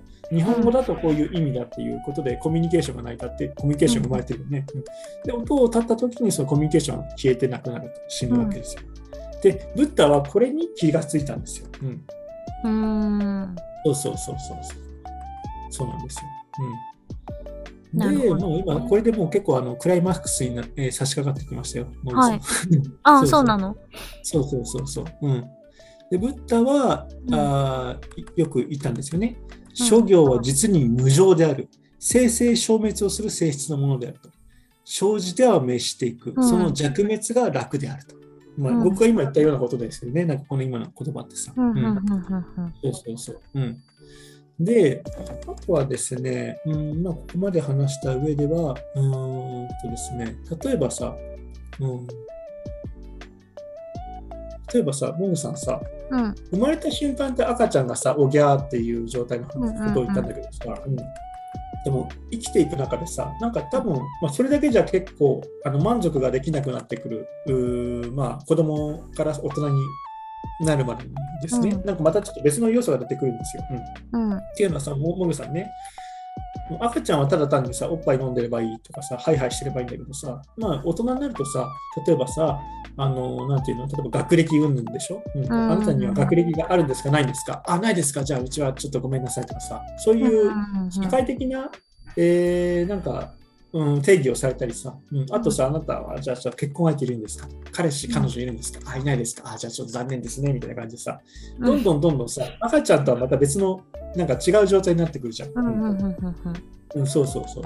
例えば、じゃあ、お前日本人ですねとか、白人ですね、黒人ですねとかさ、そういう属性とかさ、自分の立ち位置っていうのはどんどんどんどん、えーまあ、増えていくことになって、その社会の中でさ、こう苦しみっていうのをこうお受けてくるじゃない、うん。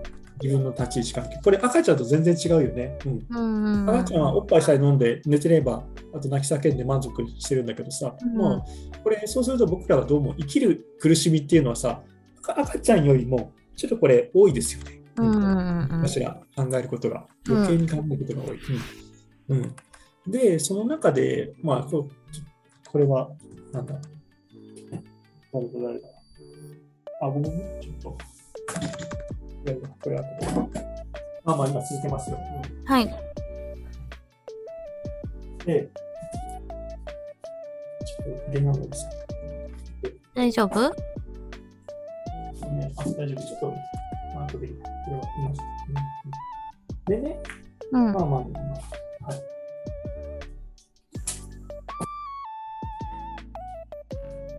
ょっとこれね、外します、なっちゃん。うんもしもしあ、どうぞどうぞうんうん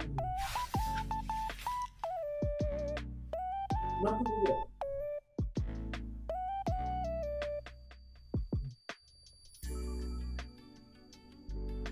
わかりました。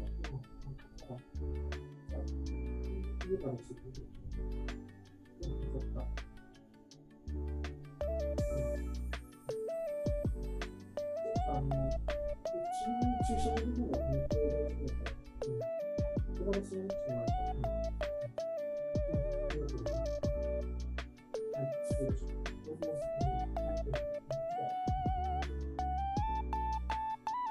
んはいごめんごめんごめん。はいはいはいはい。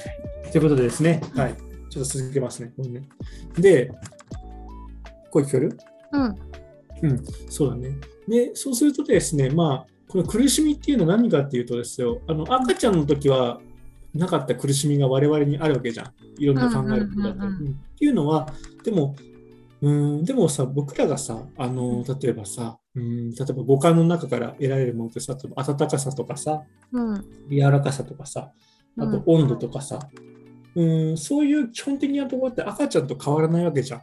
うん。うん。うん、あとご飯を食ったら美味しいとかさ、あのお腹いっぱいになって気持ちいいとか、これ赤ちゃんと全然変わらない状況なのに、今生きてる我々の方がいっぱい苦しみを持ってるわけだよね、考えることだ、うん悩みを。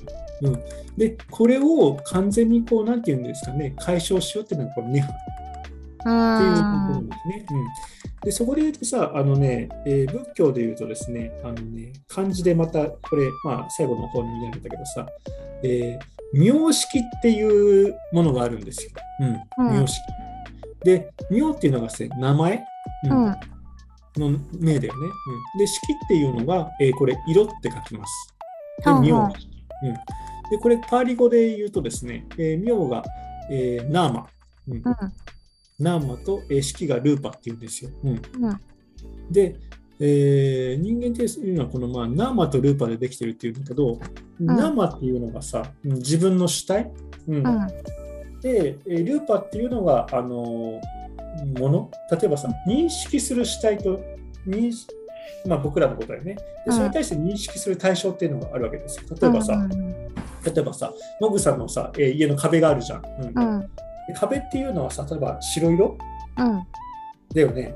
でうんもそれの白色っていうのを認識するにはさ、僕らが必要なわけじゃん。僕らの目がいいよね。うん。うん。で目にはさあの、色を感知する、明るさを感知する能力が必要だよね。うんうん。で、白っていうものがあって、わかるよね。これ赤ちゃんでも一緒なんだけどさ、うんでそれで言うと、僕らっていうのはさっきのさ、あの社会的な結婚とかさ、彼氏、彼女とかさ、子供いるいないとかさ、お金が持ってるないとか、うん。これはですよ、僕らが認識する主体があって、その認識する対象があって、初めてこう世界が出来上がるんだよね。うんうん。仏教はこの世界を消滅させようっていう話なんですよ。うんおー。そうそうそう。それが完全になくなった状態がネハ。うん、あそうそう。だから、煩悩の火が全部消えたところなの？そうそうそうそうそう。うん、そうそう。だからさ、モグさんが例えばなんか、あなんか大阪あ大阪だっけ、うんうん。関西。関西ですよね。だからさ、関西って言っていろいろあるよね。例えばさ、この西成地区とかさ、うん、うん。西成地区地区でさ、なんかさ、あの、ひひげぼうぼうに生やした人人がさ、昼間から朝からお酒飲んでるとさ、うん。あそういう感じねって分かるじゃん。うん。うん、でしょ？うん。あとあじゃあ、ここはじゃあ朝鮮人街だとかさ、ああなんか韓国語聞こえてきたなとかさ、うん。ああいう感じだよね。うん。それで世界っていうのが成り立ってるんだけど、その世界っていうのをもう完全になくしてしまうっていう。それが涅槃なんですよ。だからさっき言ったさ、あの名式、ナーマとルーパ、認識する主体と対象。うん。で、完全にここまで立ち上って、その例えばさ、僕らってイメージ作るじゃん。イメージ。うん。例えば西成のイメージとか、あとあの朝鮮人街のイメージとかさ、そのイメージによってさ、例えばさ、あの気持ちよかったりさ、苦しかったりする、あ危なとか思ったりさ、うんするうんイメージがあるじゃん。うんでそれがまあ完全にない状態。で、完全にない状態ってさ、僕ら生まれた状態うん。赤ちゃんの時ってさ、いろいろさ、まあ、赤ちゃんにさ、東京大学がうんぬんって言っても全然わかんないじゃん。結婚して子供がいて全然わかんないじゃん。でも僕ら今それはわかるっていうことはいろいろ考えがあって悩みがあって苦しみがあるよね。だけど、うん生まれた状態っていうのはさ、その僕らは例えばさ、もう生まれた状態の時に東京大学っていう属性がありますとか、そんなの何にもないじゃんうん。完全にその、まあその、まあイメージ、想起されるイメージによって苦しみができてさ、でそれによって、えーまあ、僕らの世界があるんだけど、それをですね、もう完全に、えーまあ、なくす、うん、うん。っていうことなんですよ。で、それの方法がさ、先ほどさ、あの瞑想だったりさ、座禅っていう話をしたじゃん。うんうんうんうんうん。でその瞑想や座禅によってそこに実は至ることができると。うん何もないうんうん今まできここれまで聞いてどうですか？そんな感じ、話は。え、なんかできそうもない。できそうもないか。なるほどね。え、ちょっと待って、ゆりちゃんはさ、うん、はい。ゆりちゃんはさ、そうやってさ、宗教の勉強してさ、うん。うん。こう体感しに行ったりとかしてさ、うんうんうん。下脱したい？それとうも、んとね。こう理解したい、あ僕はねイメージとしてはその自分の持ってる苦しみっていうのをどうやって消そうかっていうそういう意識があってそういうふうに修行に行ったんですよ。うん、うん、あなるほど。でその中で自分なりのなんていうかなある種こう腹にちょっとなんてスッとくるというかさ、うん、うん、あのある程度の理解と知見っていうのは得たと、うん、そこまでは言ったってことだよね。うんで、ほら、あの言ったじゃないですか、その悟りには4つの段階があるっていう話なんだけど、悟りにはさ、夜か一来か、不感か、アラカンかと。アラカンが最高なんですけども、うん、まあ、ただ、あのアラカンにとか下脱、涅槃に行かなくてもさ、最初の4つあるんだからさ、どれかいけるじゃん。うん、だからさ、その1番目、2番目、あ、じゃあ俺2番目で満足したからこれでいいやっていう、そういう状況はやっぱ人によってある。うん、そうそうそう。だからね、あのね、モグさんに言うのは、うん、この瞑想によって得られるものの中でですね、まあ、うん、これ瞑想者に対してなんだけど、うん、うんとね、一つ確実にまあ言えるのはね、今まで嫌だったものがそれほど嫌だと感じなくなるっていうところまではえー、提案はできるよ、モグさん。うん、へえいける、うん。例えばで、あとね、これ、お寺で聞いたんだけどね、うん、あのー、まあ、これも僕、まあ、耳で聞くだけで納得できたところなんだけど、うん、例えばさ、あのー、怒りや悲しみとか苦しみっていうものがもしあるとしてさ、うん。でもね、それはある種の、例えるとさ、色に例えられる。うん例えばさ、怒りっていうのが赤い色、うん、で苦しみっていうのが青い色、うん、悲しみっていうのがさ例えば何色、えーと、赤色だ、えー、なんだろう、ピンク色でも、何でもいいんです。色、うん、色がこういう、まあ、属性があるとするじゃない？うん、怒り、苦しみ、悲しみ、うん。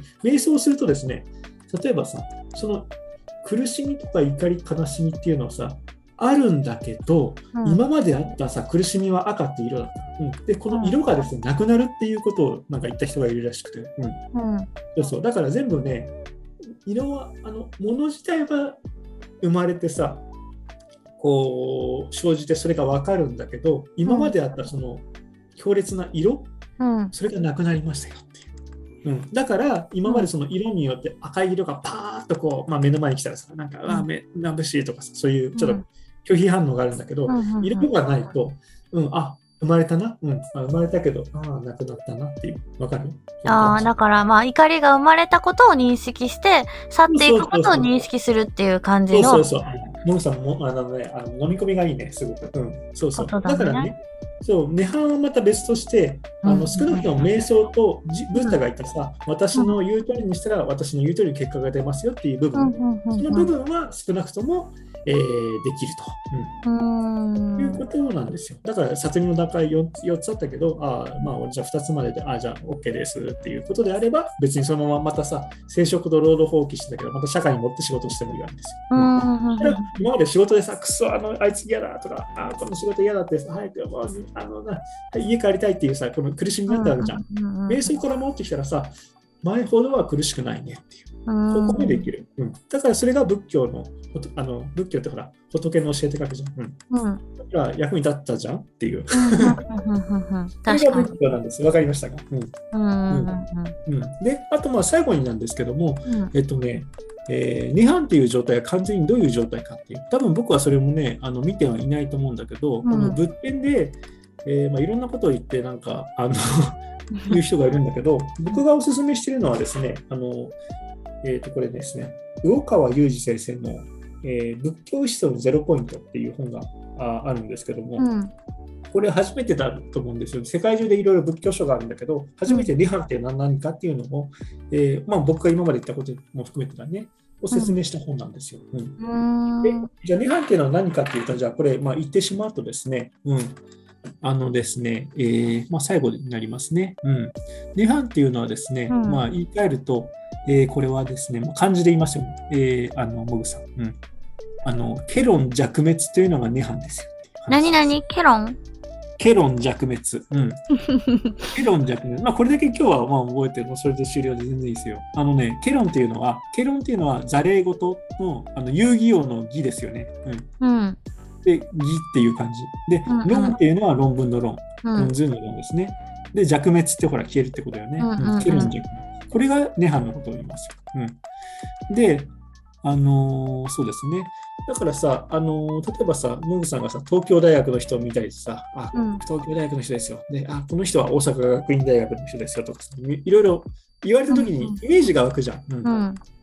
ね確実にさ、自分が意図ししなくてもさ、うん。あ、こういう人ね、あ、とかあと、なんか不愉快なことを聞いなんかことを言う人だなとかさ、あ、この東京大学って言ったけどさ、めちゃくちゃ偉そうでさ、なんかまあ人見下しそうですさ、あの、東京大学って言うといい気がしたけど、結局こいつ嫌いだわと、うん最低だこの人って、もう二度と会いたくないってさ、悪くなったり。で、これがですね、ケロンって言うんですけど、うん、うん。そうそうそう。例えばさ、このこれ非常にいい例えなんですけど、うこの大川裕二先生がですね、他の本で語ったんだけどさ、うん例えばさ、あの、モグさん、あのこれはあの、まあ、セクハラなんですけど、あのおっぱいってあるじゃないですか、おっぱい。うんうん おっぱいって、うん。まあ、男女とも、えーまあ、好き好きなものとしますよね、おっぱい、うんで女性だったら大きい方がいいなとかさ、形がとかあるじゃないですか。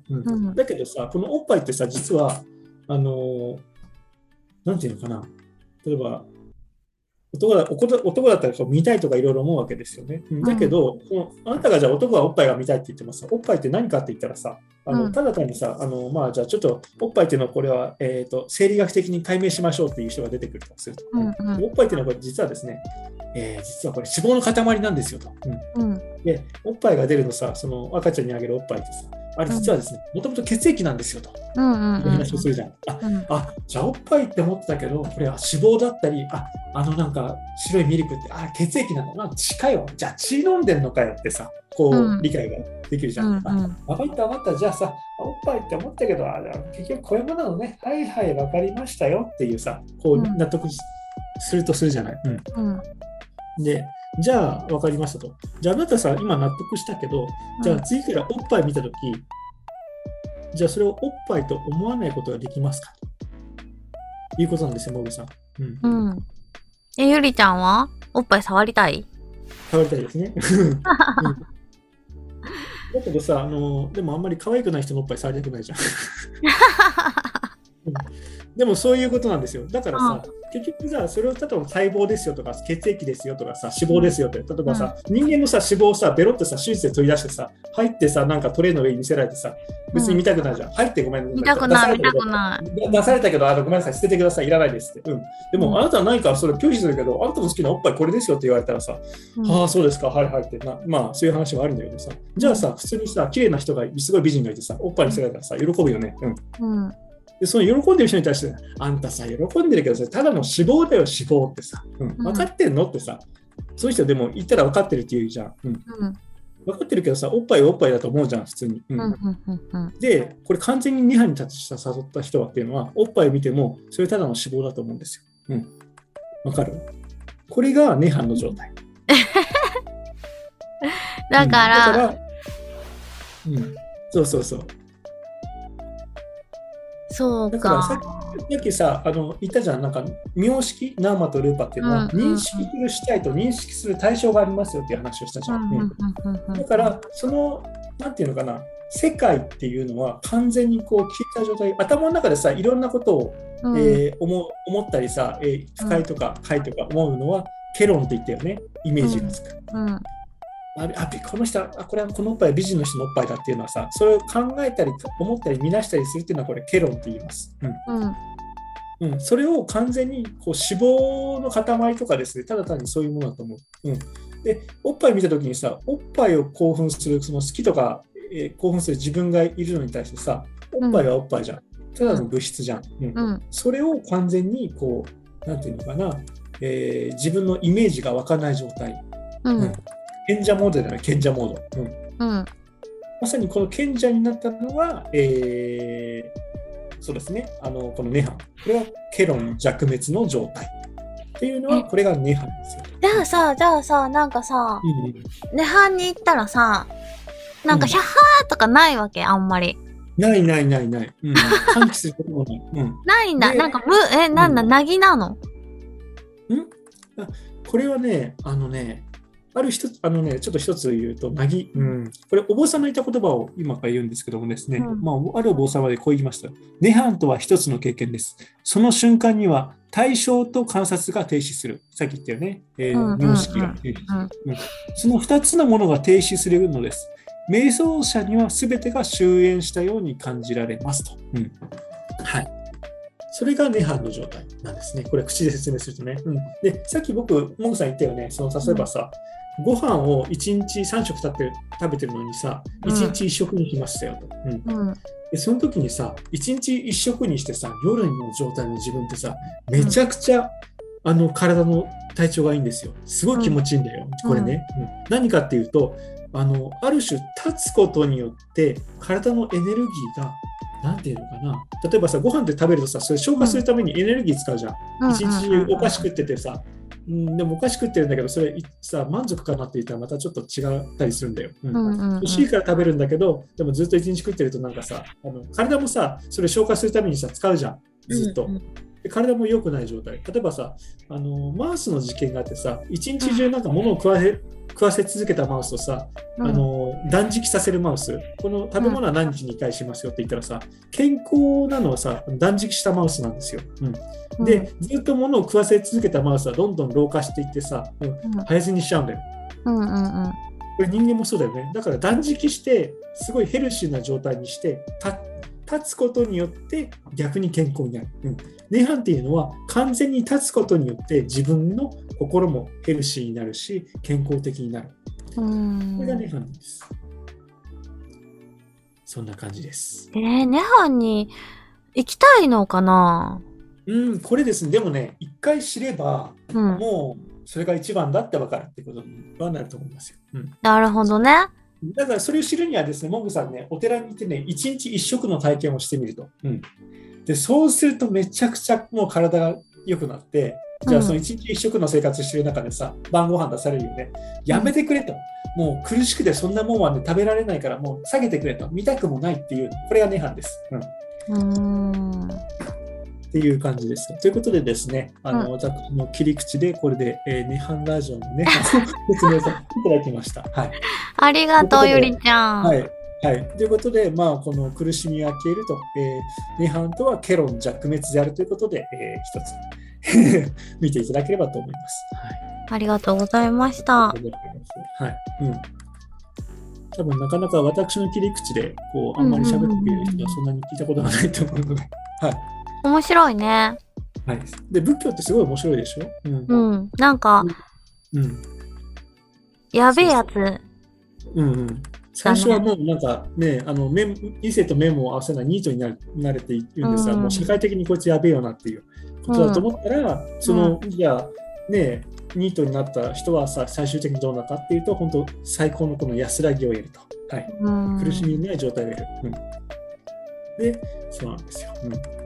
で昔のだからさあのお釈迦様のインドの時代の人たちはさ、全員それをさ目指してさあ涅槃下脱っていうのを目指して、えーこう目指していったんだけど、お釈迦様がが目覚めたのはこのケロン弱滅の涅槃の状態ですよね。うんうんここうんに至ったと。で、それになるための方法を教えていったっていうのが、えこれが仏教になりますよということですよ。うんうんで、これ今ですね、あのケロン弱滅とかの話をしたんですけども、日本の大乗仏教の人たちはですね、えー多分全然知ってる人いないです、モグさん。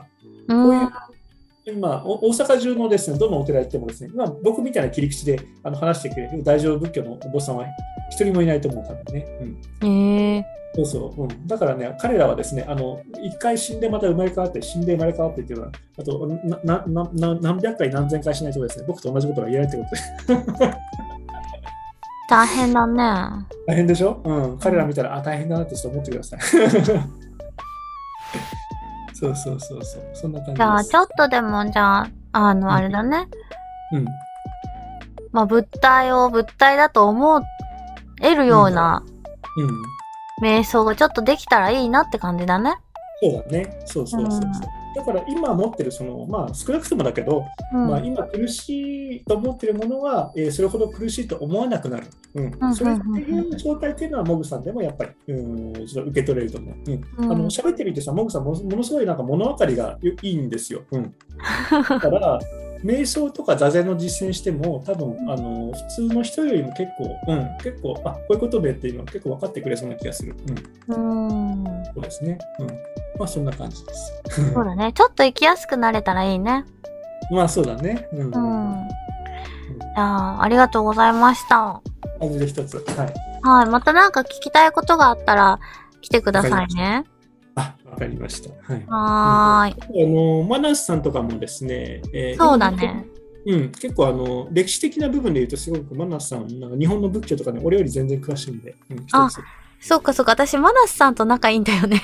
そうそうそうそう。先にゆりちゃんに来てもらっちゃった。うんうんうん、で近所のだからさ、浄土宗のお寺のこれこれってどういうことなのって言ったら、マナスさんの方がすごいいっぱいね、答えられるから。ああ、そっかそっか。今度じゃあ、マナスさんに来てもらおう。うん、いいと思います。あ、すごい、それ聞きたいね、ポッドキャストいいね。うんねということで、一つじゃあ、モグさん、うんその今日はそんな感じで。はーい。ありがとうございましたうん。ゆりしゃもんさんでした。ありがとうございます。またあのアップしたやつ楽しみにしてますので、はい。ありがとうね。じゃあね。じゃあね、バイバイ。ありがとうございます。